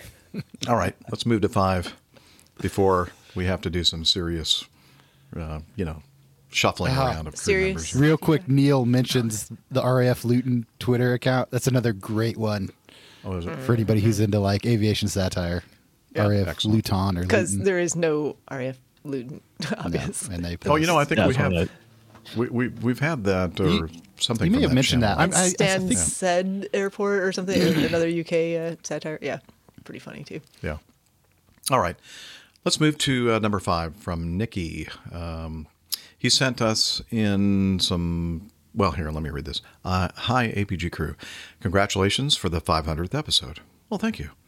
I have been a listener from almost the beginning, but I've remained more of a passive enjoyer of the show, having sent feedback only twice in the past. Well, come on. You got to do better than that. Wanted to share with you a few aviation-related headline stories from Finland, which may be of interest to some listeners. I certainly would like to hear what the crew has to say. And let's do story number 1 here with a short summary. Helsinki Airport had to close for the first time since 2003. On Friday, the 10th of December, the weather in Finland was challenging due to icing and wind. Based on the forecast, Finnair had preemptively canceled some flights the day before, but on Friday the weather deteriorated towards the evening and eventually the airport had to close completely for a few hours, causing planes to divert to Turku, Tampere, Tallinn, and Stockholm. After the airport had reopened in the early hours of Saturday, Finnair's A350-900 heading to Dubai slid sideways when entering the runway 15. According to various sources, the aircraft was entering the runway after de-icing but could not turn in time and then ended up sideways on it. Based on media reports, the aircraft remained on the runway, but there was not sufficient space to maneuver, and the aircraft had to be towed.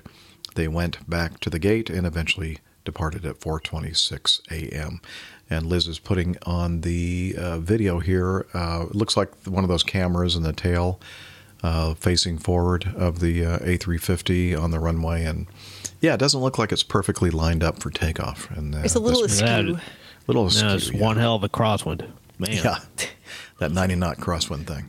Yeah, I think that Quito controller lined them up there. Yeah. Oh, Liz says maybe the Quito controller lined them up for takeoff or taxiing or something. This is supposed to be runway 15. Takeoff runway, 27. Put the wrong runway. It's runway 42. 42. Okay, while the A350 was entering the runway, another Finnair flight, 1692 from Tenerife, was on approach but had to enter holding when the runway was blocked.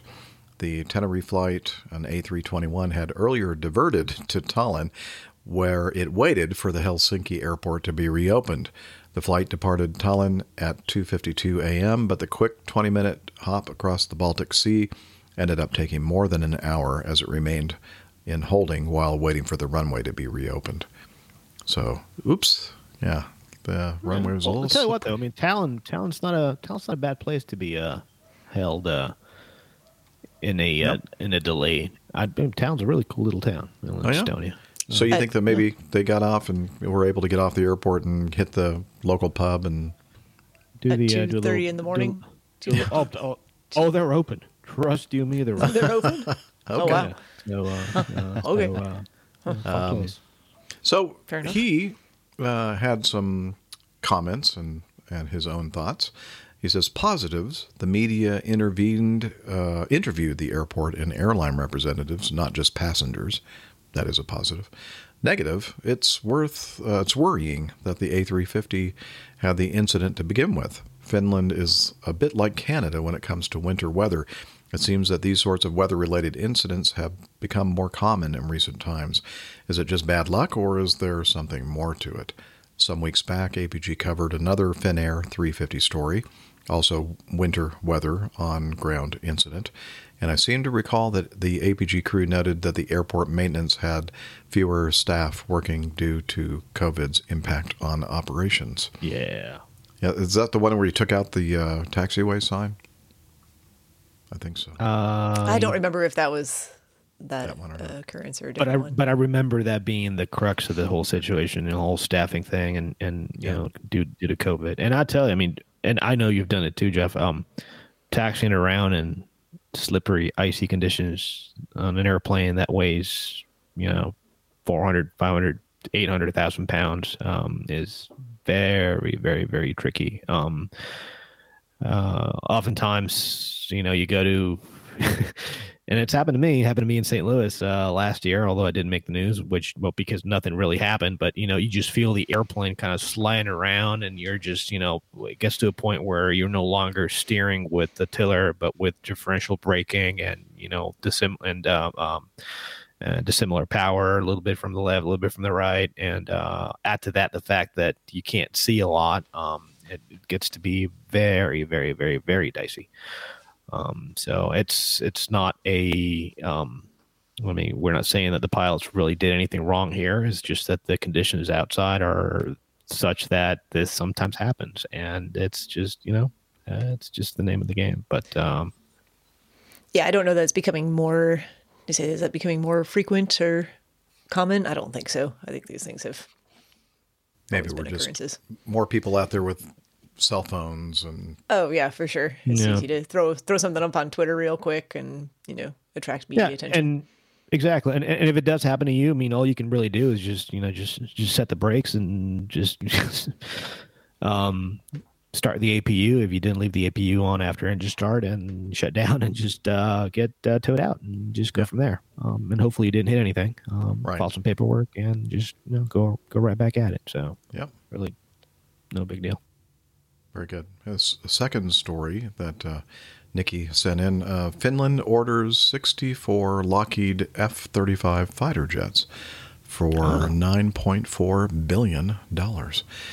And I didn't put this one in the note here, but we're going to put the link in the show notes from Reuters.com. He said, this one is well covered by international media, so I'll not go into detail. I just thought this might be a big enough news item to be covered by APG, considering the scale of the order. That is a lot of F-35 jets, that's for sure. 64. Wow. So if you want to read about that article, it'll be in the show notes. And he ends his feedback by saying, once again, congratulations for the 500th episode. Hopefully in the future I can make it to one of the live events or meetups. Thank you for the excellent show. You and me, buddy. You and me. Yeah. We're all looking forward to getting us all together in the future. Thank you, Nikki. All right. Let's see. Texas and Lashok starting the year with funnies. He says, greetings, Captain Jeff and APG crew. First feedback of the year, and I thought I'd start off with something a little light, namely a video I found a while back of comedian Brandon Vestal doing a routine in a place called the Dry Bar. Now, I know you beer drinkers are probably wondering, what's the point of a dry bar? Where is such a place as a dry bar? In answer, I have two words, Provo, Utah. I should Callan, Estonia. I'm just Estonia. No, not their bars are open apparently all night long. Yeah, it's the opposite. Provo, Utah, where in their, it's probably not the case anymore, but the Wendy's across the street from the university pool where we swam our high school state meets also had uncaffeinated versions of like Coca-Cola and Dr. Pepper. Mm-hmm. Cool. Well, that's boring. Welcome to Provo. Anyway, it also means that the comedians can't swear every other word, but all that's besides the point. Actually, I don't mind that part of it. The swearing. No, I think the content's funny. It doesn't need the... Yeah, some comedians think that if they're not swearing, like every other word, it's not funny. But I don't think that's the case myself. Anyway, in this video, Mr. Vestal talks about a number of topics, but near the beginning he talks about aviation and describes various experiences he's had while flying. It goes on for a while, 6 or 7 minutes, so you probably can't get all of it, but I do hope you can get at least part of it on the air. I've time-marked several sections. My personal favorite is being towed into the gate, partially because this happened to me recently on one of my flights. The plane shut down and the captain announced we had to be towed to the gate. In this case, it was due to the gate being in something of a corner, so I guess they didn't want Sunday driver pilots darting in there. Anyway, here's to a good year. Clear skies to you all. This is the Texas and Lashok signing off. And now, I see we already have that up there, Liz. I'm going to start the... I've just clipped just a couple little excerpts from this. He's very funny. It's good to be here to see you guys. I had a flight from Tampa to Los Angeles, where I live, a couple of days ago, and I was checking into that flight. You know, they make you put your bag on there and you weigh it. And that lady from the airline looked at me. She goes, "Sir, your bag is over 50 pounds. And for safety reasons, we can't put bags in excess of 50 pounds onto the flight." So I start to grab the bag. She goes, "But if you give us $100 more...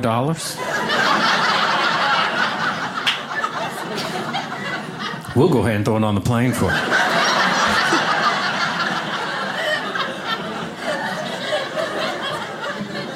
was like, "Well, that's great, but how does that fix the safety issue that you are just so concerned about? Let me get this straight. If I give you $100 more, you're going to turn on the extra safety features of this aeroplane."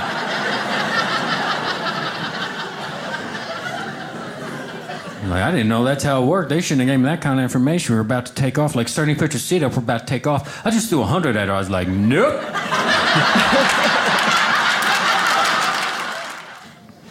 The flight from Tampa to LA was called Flight 10. That was the name of it, Flight 10. I didn't feel very comfortable flying across the country on Flight 10. Every flight I've ever been on has been a strong 4-digit number.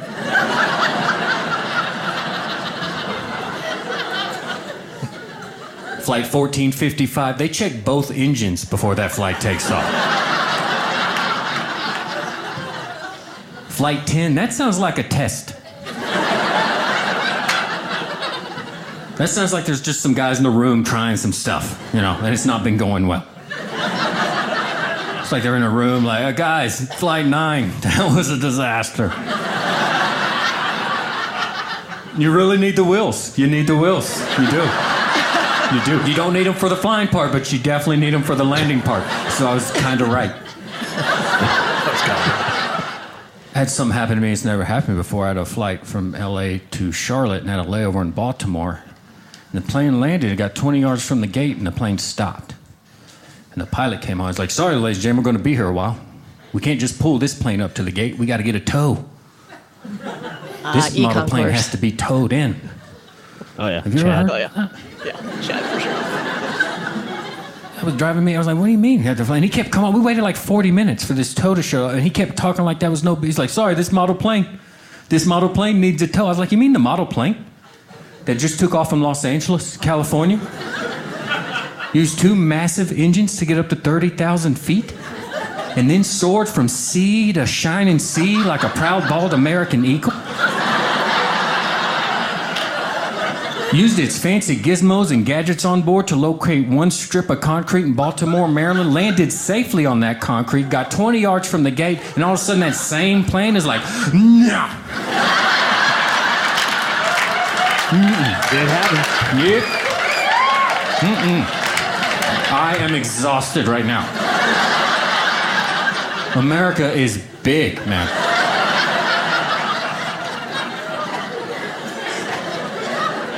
Then the tow showed up. It was the size of a golf cart.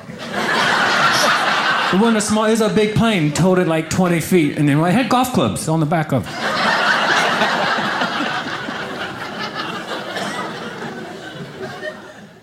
All right. So you should... look at the video. There's a lot more to it. That was just a couple small, short excerpts. But now, talking about the towing into the gate, I heard Steph and Rick kind of commenting in the background about there's a certain area or a certain gate or gates in the Baltimore area. But the gates that we fly into Baltimore, we don't have that kind of situation. But Los Angeles, at least... in our older, where we used to be in Los Angeles at our old terminal gates, there were several gates that required you to stop the airplane, have them hook up the tug, and then drag you in the rest of the way. And it was because of the congestion in the area, and they don't want you to go in there, even if you have both engines or all engines running, because it might be, if it's perfectly planned and you don't have to stop, you could do it with a momentum and keep the power at idle or close to idle, and it wouldn't be a big deal. But sometimes, as we all know, you have to stop short of the gate, and then to get the airplane rolling again, you got to add a considerable amount of power. And if things are kind of tight, you could end up blowing over baggage carts and causing all kinds of damage and possibly injury. So there are certain flights that require that. Now, why it took almost 40 minutes, I don't know. That might be some comedic that sounds like a embellishment, staffing perhaps. Issue, perhaps. Well, yeah, or it could be just to make it more funny. Make it more funny, yeah. Well, just like Texas Analyst Shock said, in Charlotte, it's because of the tight corners. There's a couple of gates on the e-concourse for the regional flights where, yeah, it would be tricky to taxi into those places. And like you look at the line that's painted on the ground for the tug to pull it around, and it makes this like question mark, So you have to basically follow that to get it lined up perfectly. And yeah, that's why they tow you in there. Funny story, though, about needing to be towed to the gate not too long ago, maybe last summer, on a flight that arrived into Atlanta. And I won't name the airline that this occurred with, but it wasn't Acme. Oh, good. And yeah, not Acme. Good. Uneventful flight, short from Charlotte, like 40-something minutes, easy. Taxi off the runway and park at the gate, or so we thought. And I'm sitting on the left side of the aircraft, kind of towards the front, and I'm going, oh, are we going to, we don't usually use stairs here, but I'm like looking at how far we are from the jet bridge. And I'm like, well, maybe it was like moved out of the way for something else. I'm like, I don't know, just like proportionally doesn't seem right. We seem too far away here. But like engine shut down very clearly. We're sitting there. And then 2 seconds later, stay in your seats, please. We're going to need to be towed a little bit farther up. They stopped us short of the line we needed to stop at. So, whoops, that happens. Whoopsie. Oh, and they already shut down the engines? Oh, yeah. Uh-huh. Yeah, that's no good. Yeah. That happens. That's happened to me, actually. Yeah. And, well, all you do is you just hook up and, you know. Yeah. I mean, it wasn't any big deal. It was just like, oh, okay. That's kind of embarrassing, but came up a bit. But I mean, there. just a second, what Stephanie and Jeff are saying there. I remember, especially when you're taxiing the 747 around, especially the Dash 8, which is the longest commercial airplane out there. I think the Antonov 225 might be slightly longer, but anyway, just know that the Dash 8 is a very, very, very long airplane where you have 225 feet wingspan, and then these engines, these GEnx engines, you know, suck in and blow a whole lot of air, and it's very, very tricky taxiing this airplane around, especially when you're sitting up. Like, I mean, you might as well be taxiing this thing up from the fourth story of a building somewhere. So it's really hard to keep center line and make those tight turns. So it, oftentimes that's exactly what you need to do. You just and a lot of airlines, especially I know my airline does, because I refer to these all the time. They have what are called station guides, and you will, before flying into a particular airport that you don't fly into and out of all the time, you'll review this information.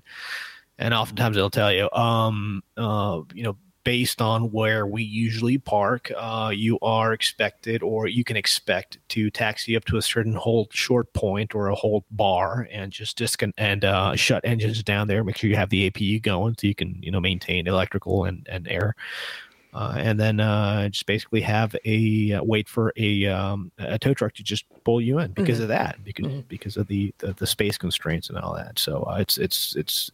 It happens more often than people realize. That all sounds absolutely. Yeah. No, that all sounds reasonable. I think the case I was describing, it was unintentional, but no big deal. Yeah, yeah, easily remedied. It's better than the alternative of going too far. Exactly. That's exactly what I was going to say right now. The worst. I mean, I hate this. One of my pet peeves, man. Like you're coming in. You've got the center line right where it needs to be. You have the right amount of momentum of the aircraft going in, and the guy's pulling you in, everything's going great. And all of a sudden he goes from just keep coming in to cross. Yeah. And you have to slam on the brakes. Yeah. And damn it. Well, I hate that. In your airplane, you don't have all the passengers to think about. Right. But in ours, I'm thinking, I'm going to do that. I'm going to make a nice, slow, smooth stop. And it's your fault for not not making it a proportionate motion to stop in a nice, smooth way. So unless I know that they're about to hit something or whatever.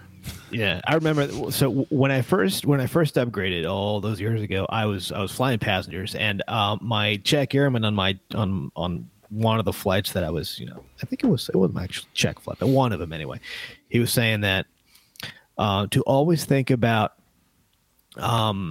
as you're coming in, ask yourself a question in your head, as to kind of gauge the amount of brakes required to stop the aircraft without the passengers even knowing. So basically, what's going on here is like, all right. Is the passenger, is the captain a dumbass? And if you step on the brakes too hard, and everybody in the back is going to go, yes, because he just stomped on the brakes too hard, and then everybody just basically nodded. Oh yeah, he is. So you want what you want to do, exactly. So what you want to do is just the transition from those 2 or 3 or 4 knots ground speed to get you to the point where you basically stop without anybody even noticing. It's a work of art, but it also it's a team effort, because it's not only the pilot that's doing it, but you're also relying heavily on the marshaller. Yeah. And if the marshaller, stops you suddenly, then you just have to stop on the brakes, and And if you stop without the passengers even noticing, then maybe they won't all jump up before it's time after you. Yeah, they probably will still. Anyway. No, they're already standing. Yeah. That's why I'm concerned about a quick stop, because I know that there are several that are already standing. I don't want any injuries. My best story about being towed to a gate happened when I was a first officer, or may have, I was a first officer. I only flew first officer on the L-1011. We're going into Dallas-Fort Worth. We had in our econ course, I think we're still in the econ course there, although it's been a while since I've been into DFW, but we had the entire econ course, and the south end of it, we used to come in via Taxiway India, at least that's what they called it back then, and there are certain gates that you would hang a left, and most of the gates you would kind of hang a right, and everything is very, very tight in that, and there's all kinds of ground activity. I mean, it would make the Air Force safety officers just probably blow a fuse if they saw all the stuff that was going on there. And so we're coming in, and the captain takes the airplane and he hangs a left, like to one of the gates on the southernmost end of the of that curve.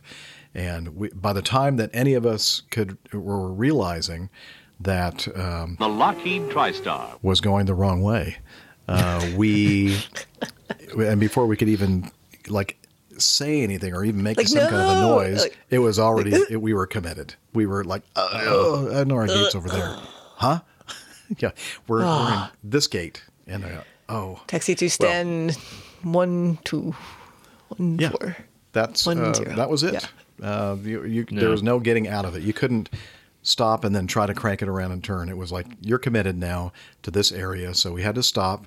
We had to wait for a tug, and it wasn't a pre-planned kind of deal. It was like do you have an extra tug out here somewhere? You know, and it's got to be one of the big ones for the L-1011 to hook up and then back us up and then drag us around. That was very embarrassing. I was very sorry for that captain, because I know that since I've been a captain, there have been a few times when I'm like just booking. That's one of those things as a skills as a first officer. You kind of have to go, he doesn't know that our gate is like right there. And all right, there's a gate. Oh, yeah. And then sometimes it happens so late that you just go, okay, there it goes. All right. Would you ask him if we could do a 180 and then turn back, go back to our gate? Anyway. So this is something that happens, every once in a while. I remember a couple of weeks ago. So basically, when you take off from your origin airport to your destination, you really don't know where it is that you're going to be parking, unless it's a place that you operate into all the time, and you know that dedicated gate is there for you. But in other type of operations, like the one I fly, when you have to. When you're flying freight or stuff like that, you may park in a spot one day and you may park in another spot another day, right? So basically what you have to do is on the en route portion of the flight, you will send out an ACARS message to your dispatcher asking him or her what your parking spot is. So the dispatcher is going to contact the ground operations at your destination airport. And then they're going to relay that information to your dispatcher, and then your dispatcher is going to send that information to you. And then obviously you will make a note of that and then include that in your approach and landing briefing. A couple of weeks ago, going into Honolulu, flying with a good friend of mine, we overlooked that little piece of the procedure there. And so we figured, okay, well, we forgot to contact the dispatcher. We don't know where we're going to be parked, but it's going to be very, very likely the south side of the airport. So we planned on an ILS 4-right approach, which is what we always do. And then after we landed, we taxied off to the right side of the runway there, started taxiing down, looking for our marshalers. And to our surprise, we couldn't find any marshalers. We're like, oh, did they know where we're coming in? And by this point, the tower had told us to taxi the ramp with them, which was, which is very, very common when you go in there, because you're basically just taxiing off the runway and straight into your parking spot.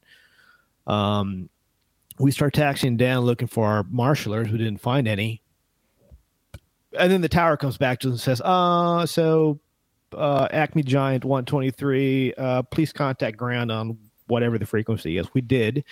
And then the ground frequency goes, so by the way, guys, you're not parking on this side of the airport. You're parking on the north side of the airport. We're like, oh, man. So now, would have been helpful to know 10 minutes ago. Yeah, it would have been nice to know, about 10, 15, 20 minutes ago. Would have flown a different approach, but hey, what the hell? But they gave us directions to, and my whole thing here was especially at night, and we're tired, and it's just time to go to basically the hotel. I don't like crossing any active runways. That's just me, because I just like to taxi off the runway and just go straight to my parking. Well, if you look at a diagram of the Honolulu airport, to go from the south side of the airport to where we were actually parking, not only did we have to cross an active runway, we had to cross three. Oh, three. So there goes my plan. Yep. There goes my plan. So we taxi across the airport all the way up to the northeast side of the airport, having to give way to several heavy aircraft taxiing out, heavy aircraft taxiing, and a very nice Airbus A321neo that gave way to us until we could park in our spot. And I had to buy the beers that night. So so that was me. It happens, but you learn from it. Absolutely. Only cost a couple of beers. No problem. Exactly. Yeah. At least you didn't have to do the copy down this number. Give us a call. Yeah, that, and I didn't show up on Av Herald. So yeah, all good. That's always a good thing to stay out of. Exactly. All right. Okay. Oh, I was going to. Oh, I was going to say something. I totally forgot because you had been saying, Jeff, about how you don't know when you leave your destination which gate you're going to. Mm-hmm. Did you make a comment along those lines? I did. Yeah. Oh, Rick did. Sorry. For passenger operations, a lot of times you can look at the app and it'll actually tell you, at least give you an idea. Yeah. Well, the commercial side of it. You'll have a general idea. You have an idea where you're going to. Yeah. So. But it's funny though; it rarely changes. Like it's scary accurate that they know these things, and sometimes like a day in advance. Oh wow. Yeah. Although I have a couple of different ways to kind of have an idea of what gate they're expecting us to go to, and it believe it or not, it changes quite often. And for me, at least in my experience, and then like if you happen to be like running way early, they'll realize okay, this is not going to work because the airplane that's in your gate is not scheduled to push back until this time. So sure. Not unusual for us to get. And I just pop on the PA as we're taxiing in and say, hey, we're so early because we're so good. They gave us a different gate. And so this is our new gate, And you know what? Now you mentioned that is a very, very good point. And another little bit of, insight into, flying freight, and really, airline flying all around. So at least for us, we can leave up to 15 minutes early without requesting an early release from operations, from dispatch, because when you leave early, there are many, many things that come into play. One of them, obviously, being there being a parking spot for you on the other end. And then, another thing being rest requirements for the crew, because if you leave early, then, it's just a myriad of things that you have to take into account. And so oftentimes, if you want to leave early and you actually do, in fact, leave early, you may end up arriving late because you may land at your destination ahead of schedule, but you may not be able to block in until afterwards because you weren't supposed to be there that early. So it can be kind of productive sometimes. That's one of those things that I've noticed over the years that passengers can kind of accept and not accept. And one of those is when you get there, like a half an hour before you were scheduled to, and you're thinking, oh, this is great. We're going to give these people plenty of time to get from point A to point B, to their next connection flight. Because honestly, most of the time I'm flying through Atlanta, most people have connections. But if you get there too early and there is no gate available for you and you have to sit there for 10, 15, maybe 20 minutes waiting for the gate to vacate, that I guess just, it's just human nature. You're on the ground going, okay, come on, let's go. Look at all these gates. I'm looking out the window. I see all these gates that are open. And what they don't realize is that all the associated, cogs working together have to be changed if you take one of those gates, all the, the logistics outbound, didn't work out right. Yeah. All the logistics is just a mess. And I found that it's sometimes better to just enter a holding pattern for a while. And it seems like nobody really is too concerned about that. You know why? Because, for those who are savvy enough to realize, hey, we're approaching our destination. I got to finish up my beverage here. Should I get up now and use the bathroom, the lav, or should I wait until we're on the ground? Now we're going to be on the ground in 20 minutes. I'll wait. And then you're on the ground and you're sitting there. And then they can't get up to use the lav. And physiological issues. Yes. Like I just had to deal with. Yes. Well, Rick was telling his great story. Nature. What you missed. I think it was just too much coffee. It was okay. No, I'm just kidding. It was great. Yeah. I think I drank too much coffee. Yeah. So you get to your gate. You finally have a gate assigned to you, but then guess what happens? You have to get towed in. Oh, yeah. That makes it even worse. That's just like, are you kidding me? Insult to injury right there. Yep. I know. And this is something that really at Acme, it really hasn't been an emphasis before like 4 or 5 years ago. We just go and just press on. We get out early and then we just figure out what we're going to do when we get to the airport. But now it's one of those things where you really think about, okay, should we actually leave this early? Because is that going to affect us when we get to the next place? And I think it comes down to how do you keep your customers happy, right? There's a lot of that in the news these days. Yeah. I will say I've noticed Acme in particular, if you look on the board in the gate area for the flight and it'll say on time or delayed, if that's the case. Sometimes it says early now, which is interesting. Yeah. And I think that's, just trying to help people we're going to be early. Good. Yeah. I'm happy for this flight now. And there's another thing. There's another thing to that. I mean, it's not only being early on your departure time and your arrival time. So you might leave on time, but you also have to keep in mind that these gates are occupied for a certain number of minutes or hours, whatever it is, and that is factored into what's called the cost index. So So basically the cost index is a number that is printed on your flight plan, and the cost index, basically what it very basic terms, what it deals with is the cost of the operation, fuel versus time. And that number is a number that you put into your flight management system, and that is how your flight management system figures out what your econ speed is, or your most economic speed is. Oftentimes, because of all these variables, it actually is cheaper to operate at a lower cost index, meaning a lower speed. Yes, you're going to burn a little bit of extra fuel because you're going to have, slightly higher fuel burn because of your slightly higher pitch attitude to maintain the altitude, and slightly higher parasitic drag. Not parasitic. That'd be the other one.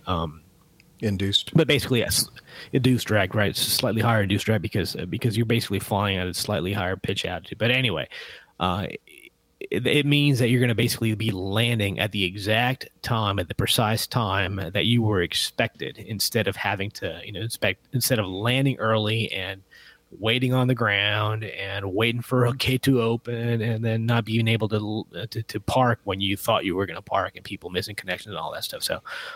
Slower sometimes is better. Faster isn't always better. Well, that's what the girls say. So just a quick thing. One of the things that we do when we're usually into the somewhere in the latter part of our climb, or maybe even before that, but once we're above 10,000 feet, we're accelerating and we're getting out of that airport environment, we will look at our takeoff time and our projected flying time, and we see what we're expected as far as our arrival time, and if it's a 10-minute window that the company has proposed that this is where we want you to be on the ground in this window. And then if it looks like you're going to be, 5 or 10 minutes before that, then as Rick said, we can proactively go into the flight management system and adjust our cost index to slow down a little bit. Now, you could do that to a certain point, but the air traffic control system is basing your flight's progress on what you propose that you were going to do when you filed the flight plan. Exactly. So sometimes you have to make sure that they understand that instead of cruising at 7.8 Mach, we're going to be at 7.4. And you say, is it okay if we slow down a little bit? And there are some actual parameters that we have to adhere to. Plus 10 minus 10 knots, 0.01 minus 0.01 Mach. So anything outside of that, then you have to notify. No, and not only because of slot requirements or anything like that, but remember you're flying through an organized system where separation needs to be maintained between traffic at altitudes, because you not only have the vertical separation required by RVSM, you also have lateral separation along airways, and so and as Jeff was saying here. Oftentimes, if you are trying to keep a schedule, it might behoove you to perhaps stay on your planned route and refrain from accepting any direct twos that might shave time off your arrival. And the cool thing about this whole thing is that you can reference and actually access this information in real time. You just have to look, down and to the right if you're the captain, down to the left you're the FO, to a little line on the control display unit that says ETA. And so based on what's going on and the flight at that time and the current conditions at that altitude, that is going to be your ETA. And you can kind of, go off of that. And the cool thing also is that nowadays having real-time direct communication with dispatch by ACARS, you can let them know real time what's going on and what to expect, and so makes life a lot easier. Yeah, it seems like more times than not, in my experience, that when we make an adjustment to the cost index, it's to increase it and make us fly a little bit faster because whatever the traffic at the airport may have been, more than it was planned for. Might have something to do with de-icing, etc. So you're trying to make up some time and get passengers to the destination as close as possible to the scheduled arrival time. But I have to say, one of my Jeff's pet peeves is I don't get to play that very often.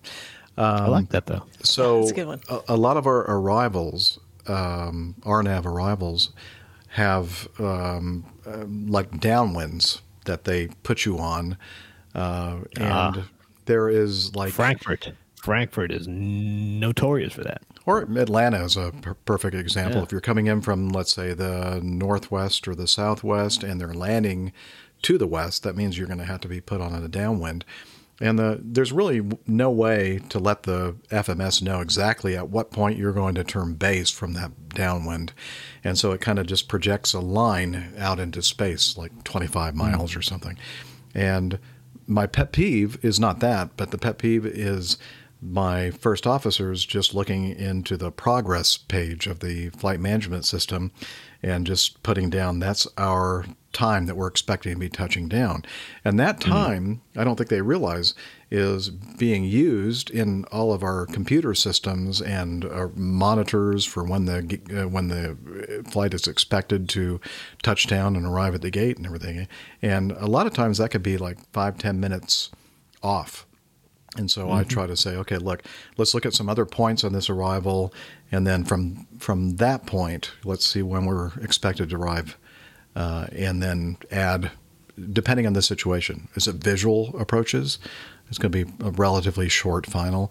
Is it a regular ILS approach? Then we'll add this. Is it a PRM, a precision runway monitor kind of approach, which is 20 to 25 miles out for final, a very long final. And then you can add, adjust the estimated time of arrival based on that. And I'll tell you a little secret. The most accurate thing that I've found And it's because for so many years, flying airplanes that didn't have ACARS or flight management systems, the flight plan, that paper flight plan that I'm handed, if you add the time that's on that flight plan to the time that you lift off, and then if you're going straight into the airport, then that should be almost to the minute when you actually touch down. If you're going to go around and land the opposite direction, then add 5 minutes. If it's one of those airports where you have the PRM approaches going on, then add 10 minutes to it. And within a minute or two, it's going to be very accurate. And people are blown away by that. And they go, yeah, well, this system has been around for decades. And these flight planning systems are extremely accurate. And they know all the winds and everything else up there. So, you know, it's I've been able to educate a lot of the newer pilots that we have as far as trying to get a very accurate time for when we're going to land, so that they're not surprised when we show up on the ramp and we're approaching the gate and we're like 10 or 15 minutes earlier than what they told them we were going to be. So. Well, I'm only 22, so I've only you haven't. I thought at this point you were going to be below legal drinking age. We have to take your beer away from you. Well, I mean, we're getting there. Once I get rid of this beer, I'll probably be 19. What was that movie? Benjamin's Button or Button? Benjamin Button. The Curious Case of Benjamin Button. Yeah. That's show title, possibly. I don't know. Tequila Tower, though. I don't know if we can pass it to, Tequila Tower. Tequila Tower, I think it's going to be it. Yeah. Okay. Anything else? Oh. No, that was a good one. I enjoyed that. That was fun. Wow. I just hit that button again, but luckily it didn't do. It didn't remove you from your own show. It didn't take me out of the show. So Jeff, yes, did you see the note? Did you see the note I sent you with the suggested items, please? Yes, I did see that note with the suggested order, but I'm going to refer to it right now. 9, 10, 11, 12, 14. Okay. Well, I can't believe it. We're not going to be able to knock out all of this feedback. I figured she'd be over there saying, hey, pick up the pace. I know. Well, that's basically what she's saying. She knows. Well, yeah. She knows as well. I've learned not to do that. I'm listening to her say, blah, blah, blah, blah, blah. Just kidding. She has not done that. Well, maybe she was, just when she was muted.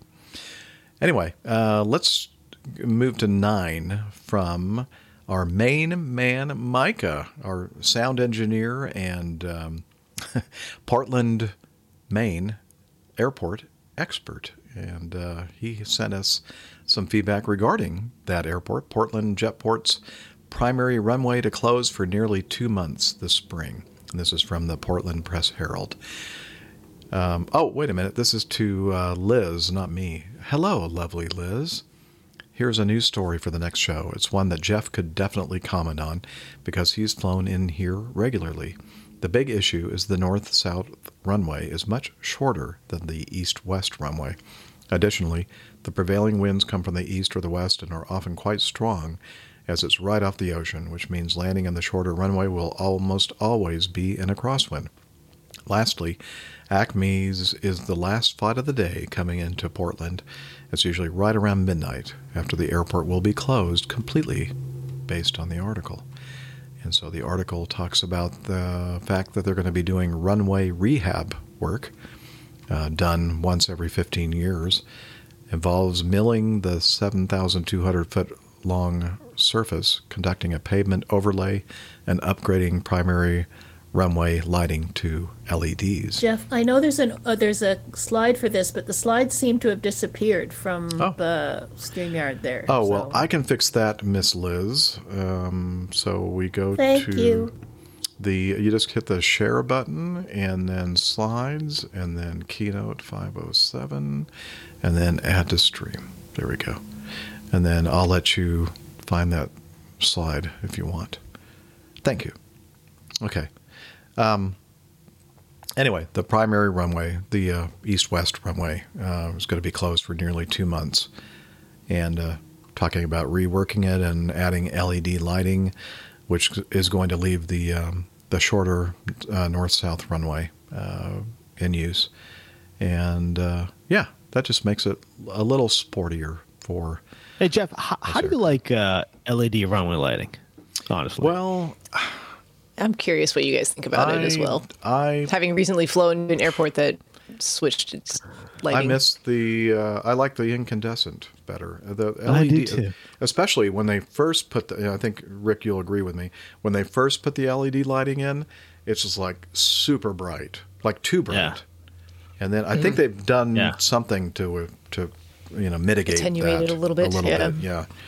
But I don't know. I just the incandescent just works for my pilot brain a little bit better for some reason. It really does for me too. I remember a couple months ago we were going into Ontario, 26 left, and it was my FO's first ever no S Autoland that he's ever done. And so we're coming in, and we never broke out, ever. All we felt was a thump at touchdown, which we could still do at that time. Thank you, 5G. And all we saw really was at the very, very end there, this was right before the sun came up, the cloud layer, what looked like the cloud layer, obviously because we're still in the cloud, it got a lot brighter, but we never saw runway light. And so exactly, and so Steve Nivey says, "Blind you in the fog." So that's exactly what happened. And so I'm not. I mean, yeah, it's brighter, it's crisper, it's whatever. But it's. I feel like whenever I request tower to like actually tone the lights down a little bit, it's never enough. I like incandescent a lot better. I really do. So I agree. What do you think, Steph? No, I agree with you guys. It's too bright, and not even in fog, low vis conditions. Just if you've been flying along nighttime, night cross country stuff, and you've just had red lights, and nice everything's very. The ambient lighting is perfect for night conditions, and then like right as you cross the threshold, all of a sudden it's like daylight in your face, and I find it very distracting. Yeah. Yeah. Very, and especially in fog, when you really need to see some fine details in the runway surface, these lights sometimes are so. I just was reminded Grand Rapids. I think there were LED lights. I'm not sure, but regardless, it was after the tower had closed. We're coming in late at night, landing on the north-south runway, and we did the clicks, the 5 clicks, 7 clicks. How many clicks do we do? I don't remember exactly. 7 for high, 7, and then 5, and then 7 for high, and then 5. We did that, and we're going like, whoa, okay, there it is. It's like you could see it from 30 miles out, 40 miles out. As we got closer, I go, okay, that's going to be a little bit too bright. There was a lot of snow on the ground and everything else, so clicked at 5 or clicked at 3, and it was either full brightness or zero. Nothing. Yeah. That's all well and good, though. Like, if you're trying to turn it down, but, the airport that you're going to, their CTAF is, like, the most common, frequency in the area. So everyone in, like, a 10-mile radius that's flying and trying to turn on lights keeps doing it 7 times. So it doesn't matter what you set it to. Damn it. Stop it. Stop. Well, I wonder if that's what happened. But I never saw it anything less than either full bright or off. And I just looked over at the first officer. It was my first time in a Grand Rapids. And I said, okay, well, I guess we're just going to have to use the full bright because, we can't land with no runway lights. Unless you're landing in Afghanistan or something. Right, Rick? Yeah, and then you told them, dude, you're lucky I have 742 carrier traps. Because if I did... Well, that landing was very similar to a carrier trap, I can tell you. Firm, extra firm. Yeah. So that was one of the PAs that I make when I have a firm landing. Okay. I said, this is Captain Crash. You pretty much better damn sure make sure that you are careful when you open up those overhead bins because, things are going to be all jumbled about. Yeah, they have definitely shifted. Yeah. Oh, yeah. Interestingly, though, so that particular airport had just switched over to LED lighting for the runway lights. Mm-hmm. But we were talking with, I think it was the airport manager And interestingly, though, they don't do that for the approach lights, like the Mauser or the Rapid lights, because they can't get the timing right. There's like a slight delay with the LED lights. Yeah. So I thought that was interesting. Yeah, that's it's funny you mentioned that stuff because that's exactly right. So approach lights and rabbits, those are just old school lights, but just the runway lights themselves are like break out. And that's why as soon as you cross the threshold, you're like, oh my gosh, I can't see all of a sudden. Exactly. And I was fine right until that point. Right. Yeah. You just think, okay, hang on. All right. This is such a good video. The TSA has the special, probably the most important employees they have, who don't really get paid anything except for maybe dog treats. They are, of course, the sniffer dogs of the TSA. And after, I don't know how long their careers are. I don't know if they have to retire at age 65, or maybe that's 65 in dog years. I'm not sure. But they, at some point, get old enough where, they have to move out of the way for the new young'uns to come in and do their sniffing duties. And this is a little bit of it's a video regarding the retirement of one of these very amazing dogs. And it's very touching, I think. Here we go. So the dog is sniffing around at this rollerboard, and there are balloons. Uh-oh. A bunch of tennis balls fell from the sky like confetti. Yeah, the dog. It was so funny. Let's watch that again. Watch the tail of the dog after having found the target or whatever the thing it was supposed to find in the rollerboard. Here we go. Let's watch it again. It's worth watching again. Look at that. Look at that tail. It's like, yes, this is definitely the good year. Oh, the tennis balls.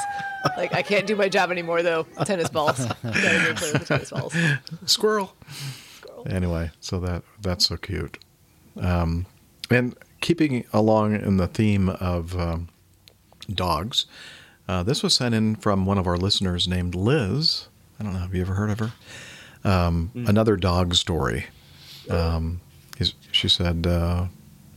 let's see a note. Where this happened, Nick has a drone, doesn't he? Tell me, Liz, I'm sorry. What does that mean? It happened in Hampshire, and I was trying to draw your attention to the fact that it could have been Nick. You even highlighted it. She highlighted it for you. For me. No, that's fine. I see that. Thank you. Anyway, this is from The Guardian. Stranded dog saved from... rising tide after rescuers attached sausage to a drone.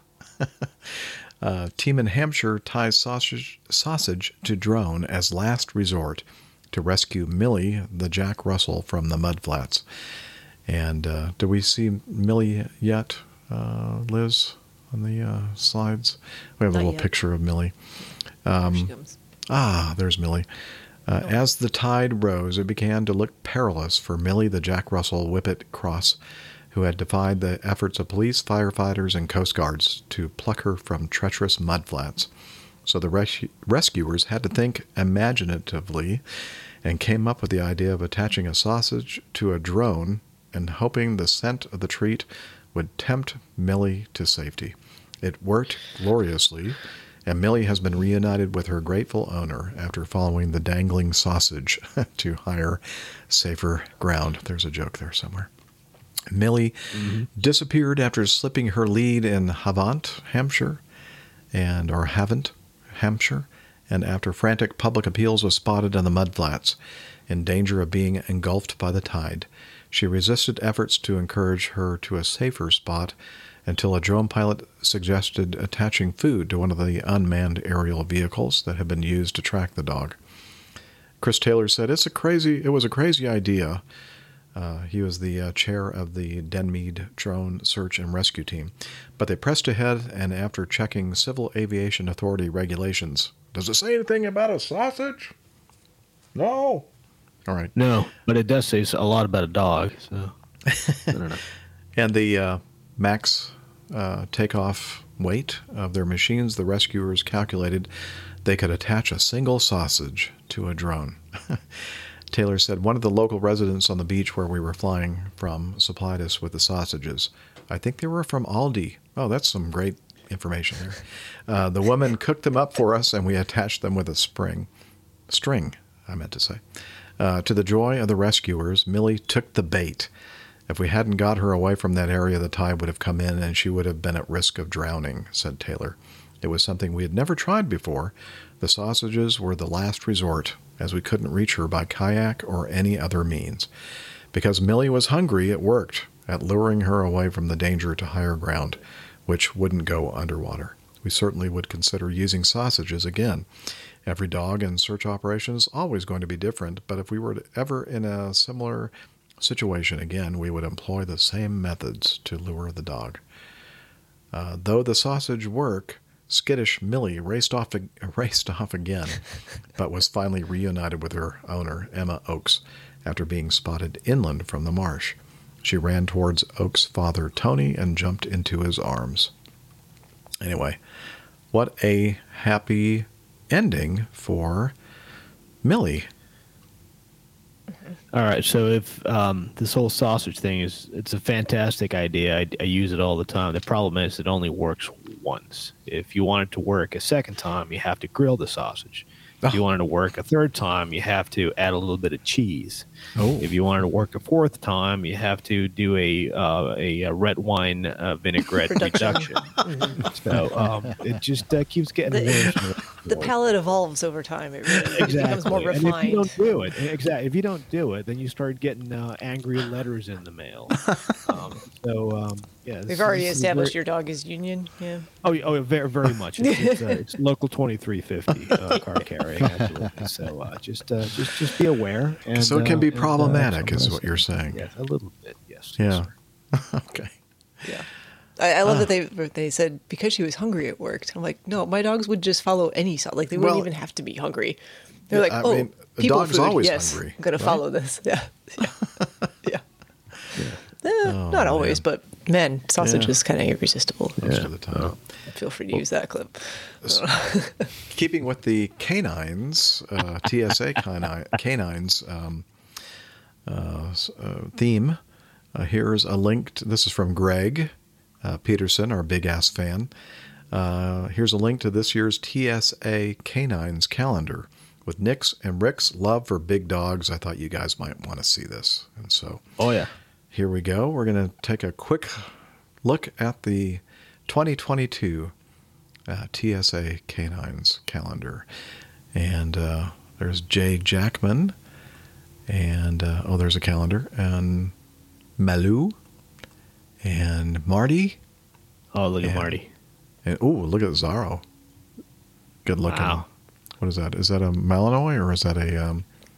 it's a German Shepherd still. I think there's a single Malinois at the end there. Okay. Hilbert.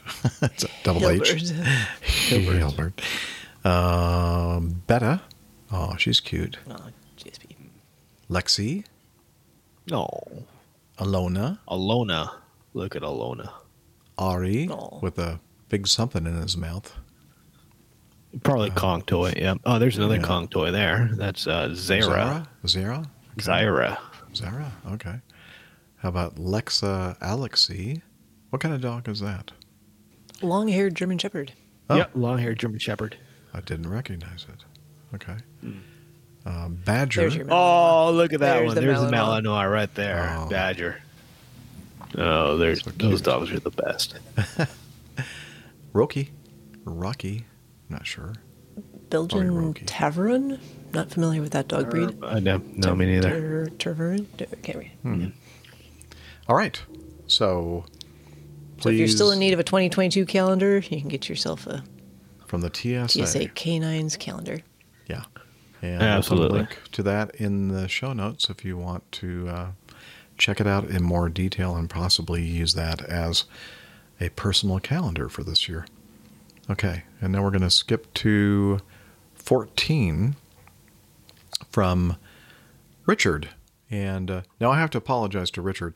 He sent this in, and I saw it in our feedback, and I was thinking, oh, this is just the same thing that we talked about, I don't know, sometime last year, this F-22 crash. And then I was telling him that we had already covered it. He goes, oh, I didn't realize. I thought you didn't, you know, you hadn't seen the latest update on the investigation of what exactly caused this crash. And so I went back and looked at it and went, oh, yeah, you're right, Richard. Sorry. Put it back in our feedback. So he says, hi, ABG, how simple mistakes can lead to a $200 million loss. Thanks for the great podcasts. And the article from Air Force Times says, human error, tech glitches, and tape caused the May 2020 F-22 crash. And we're watching on the video the result of that crash, a pretty sad-looking F-22. This next slide is the front end, the business end of the, well, I don't know if it's the business end, but the front end of an F-22. Let's see. Several mistakes, including maintenance, pilot, and technology errors, plus a wayward piece of tape compounded to cause the secretive May 2020 plane crash in Florida that totaled an F-22 Raptor fighter, according to the results of an Air Force investigation. Redacted results of a commander-directed inquiry into the $202 million incident. Ooh, those things are not cheap.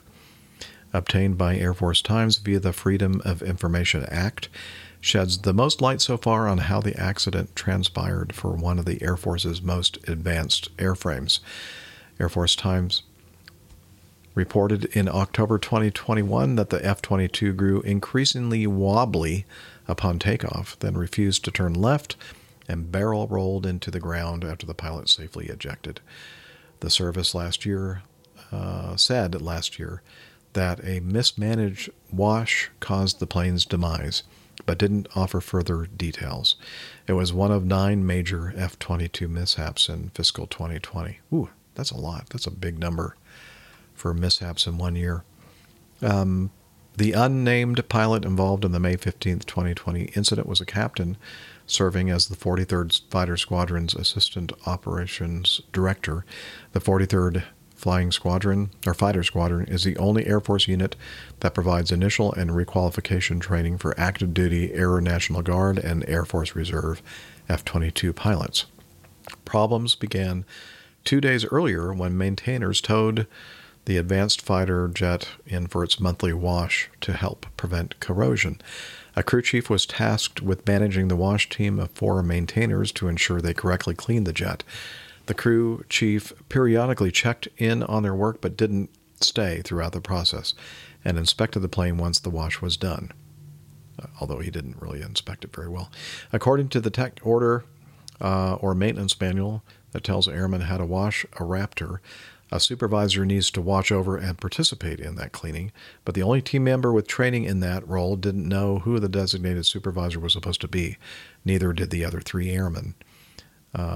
Hurricane Michael, the Category 5 hurricane that forced F-22s to relocate from Tyndall to Eglin, was partly to blame. The discipline and standardization of conducting washes in this unit suffered when operations moved from Tyndall to Eglin after Hurricane Michael, according to the report. Airmen saw no problems during routine pre-flight checks run before and after the day of the crash, though it's unclear how thoroughly the jet was inspected. They missed something crucial. Maintainers need to cover up electronics on the outside of the aircraft that would be damaged by water before they start a wash. But airmen left tape on a part of the F-22's air data system, known as a beta port, that no one caught before the jet took flight. Now, I'm going to pause here for a moment. There are probably several opportunities to catch something like this, and this is not something that's just related to military jets, but the jets that Rick and I fly have static ports that you have to make sure are clear of any obstructions like tape, because when they take a jet transport aircraft somewhere to get washed, they are using, high pressure water or whatever you know, whatever they're using to wash the thing. And they cover up these ports with tape. And sometimes they forget to remove the tape. And when we're doing our pre-flight walk around, that's one of the critical areas that we make sure is free and clear of any kind of blocking or contaminant. And so that's what happened in this case. The tape was covering a beta port, and but that's not, you know, the only problem here. While the jet was still on the runway, an alert popped up to tell the pilot that something was amiss with the flight control system. The pilot ignored it and took off and started to climb. A new emergency procedure instituted for the F-22 just 15 days before the crash told pilots to abort takeoff if a flight control system advisory comes up during departure. Anyway, so I'm not going to read the entire thing. We're going to have this in the show notes because we're getting close. Well, we're actually past our 3-hour point at this point. But so we in the flying community have a way of disseminating information, and it can be through emails, it can be through a dedicated PUBS publication system on your EFB or whatever. And apparently there were some holes in this system, and it turns out that the incident pilot here hadn't seen this memo that says, if you get this message, do not take off. And there was, they've although that's the question I have there is they were getting, if they got that message before, that wasn't part of their training. I guess they changed the procedure on it, or they left more autonomy to those decisions. Yes, I don't know. That just seems odd.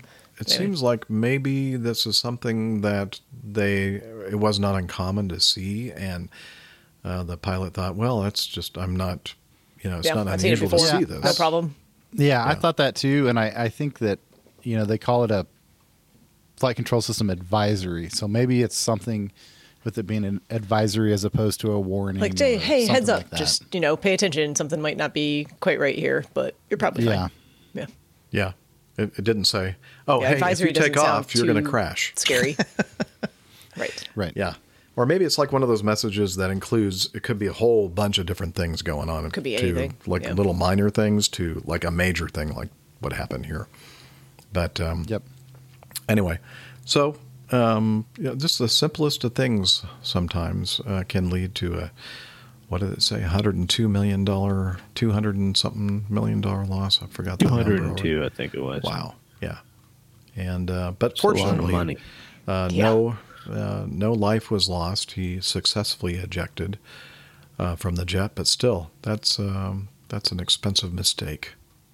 So, and even with that, you know, a little further down in the report, they talk about how even with the tape being on the probe and the pilot ignoring the message, the airplane still could have possibly resolved the bad data input if he would have kept the airplane in a certain flight envelope on the takeoff. Happy zone or something like they call it. Happy place. But the fact that he was, you know, the fact that he was doing like a more high performance takeoff than that envelope would allow meant that the airplane couldn't identify and fix that problem fast enough. Right. And even I think there are some steps that pilots can take to kind of deactivate certain systems or sensors or whatever if that happens. But as you said, Nick, the airplane wasn't in its happy place.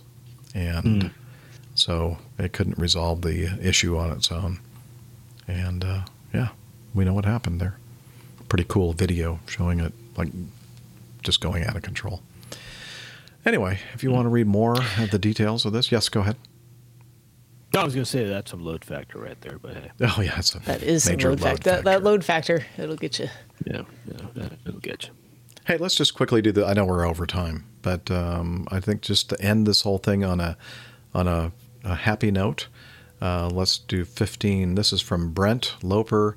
And he said, I thought I would share this for a laugh. Sorry, Liz, I'm kind of throwing this at you at the last minute. But if you can find that cartoon from our favorite cartoonist, Gary Larson. Yeah. So it's a picture of an airplane that has lost a substantial part of the top of its fuselage near the front of the airplane over the cockpit, basically. And we see this flight cap being, ejected from the cockpit area. And then the captain says, "Oh, great. Now there goes my hat." Yeah. That'll happen. So people do that. We've actually had that happen on the C-47, I think maybe a couple of times. Oh, really? Someone's lost their hat? Or lost part of the fuselage? Yeah, not the fuselage departing the airplane. Not part of the airframe? Okay. Wow. But guys turning to look out the window and the hat getting sucked out. Great. There goes the hat. Yeah. Well, I guess the worst thing that could happen, it just gets all chopped up by the propellers, right? Yeah. Yeah. Not have to worry about getting ingested into a air intake of a jet. But, right. Mm-hmm. All right. Well, with that, let's go ahead and wrap up the show. And one of the things we always like to point you to is our website, airlinepilotguy.com, where there is lots of stuff that you can be more informed about the crew, the community, the calendar, plane tales, more detailed information about that. If you read books, we have a library maintained by our librarian Tiffany, merchandise, so much more. Just check it out, airlinepilotguy.com. And we're also on the social medias. Hey, we are on the social medias. So we'll start with Facebook this time. Facebook.com/airlinepilotguy. And if that's a bit too long form for you, you can check us out also on Twitter. We're at APG Crew. And I thought Rick was trying to stop speaking there by putting his hand up to the... I was pulling a Nick. Okay, fair enough. You for a change. So we're at APG Crew. You can find our individual Twitter information pinned to the top of that page. Also on Instagram, I really just need to be better about posting Nick's wonderful artwork there, but hopefully you're watching the YouTube version of the show, and you'll see it when we do it during the Getting to Know You and other segments like that. But hopefully I'll get back to doing that at some point, and I'll stop slacking. We're APG Crew on Instagram as well. And speaking of slacking, you got Hillel there with you in the... best slacker in the world. I don't know. Let me see. Well, he's there. He made it all the way out to Rapid City. But... Hey, hello. Hello, can you do Slack? Okay, but I'm dripping wet. Well, it's okay. Just come on over here and tell us all about Slack. APG listeners, please join us on our Slack team. Slack is a communication, coordination, and sharing platform that works on your mobile, laptop, or browser. On Slack, we share news and ideas, we suggest episode and plain tales topics, we plan events and meetups. To get into the Slack team, please email me at slack@airlinepilotguy.com. That's SLACK, Sierra Lima Alpha Charlie Kilo @airlinepilotguy.com. Or send me a tweet with your preferred email address to @Hillel, and I'll send you an invitation. That's Hillel, spelled Hotel India 11 Echo 1, and see you in Slack. Hey, Hillel, do me a favor. Put some pants on or something. It's caught in my zipper, Jeff! And does he have a South Dakota ID now as well? Yeah, he was here and just driving all around Rapid City. He's my pal. Anyway, also we want to thank our producer director, Liz, in Toronto. Thanks, Liz. Yeah. You're just a blessing for all. Thanks, everybody. All right. And with that, time now to end this thing by saying, wishing you all clear skies, unlimited visibility, and tailwinds. Take care and God bless. Cheers, y'all. We'll see you next week. Bye, everybody. Thanks, everybody. Yeah, he's up in the sky. It's the airline pilot guy. Meep, meep. Good day.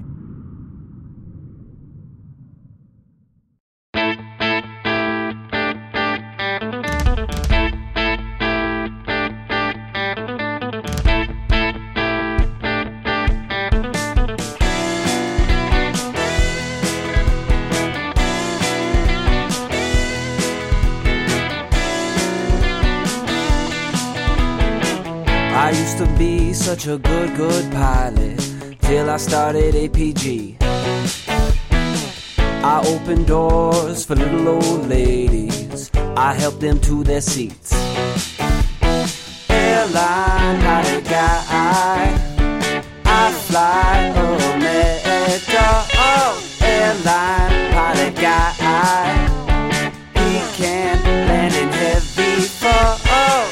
I got no friends cause I'm always flying. I just don't have the time. But I can land this old plane. I can land it just fine. Airline Pilot Guy, I fly America.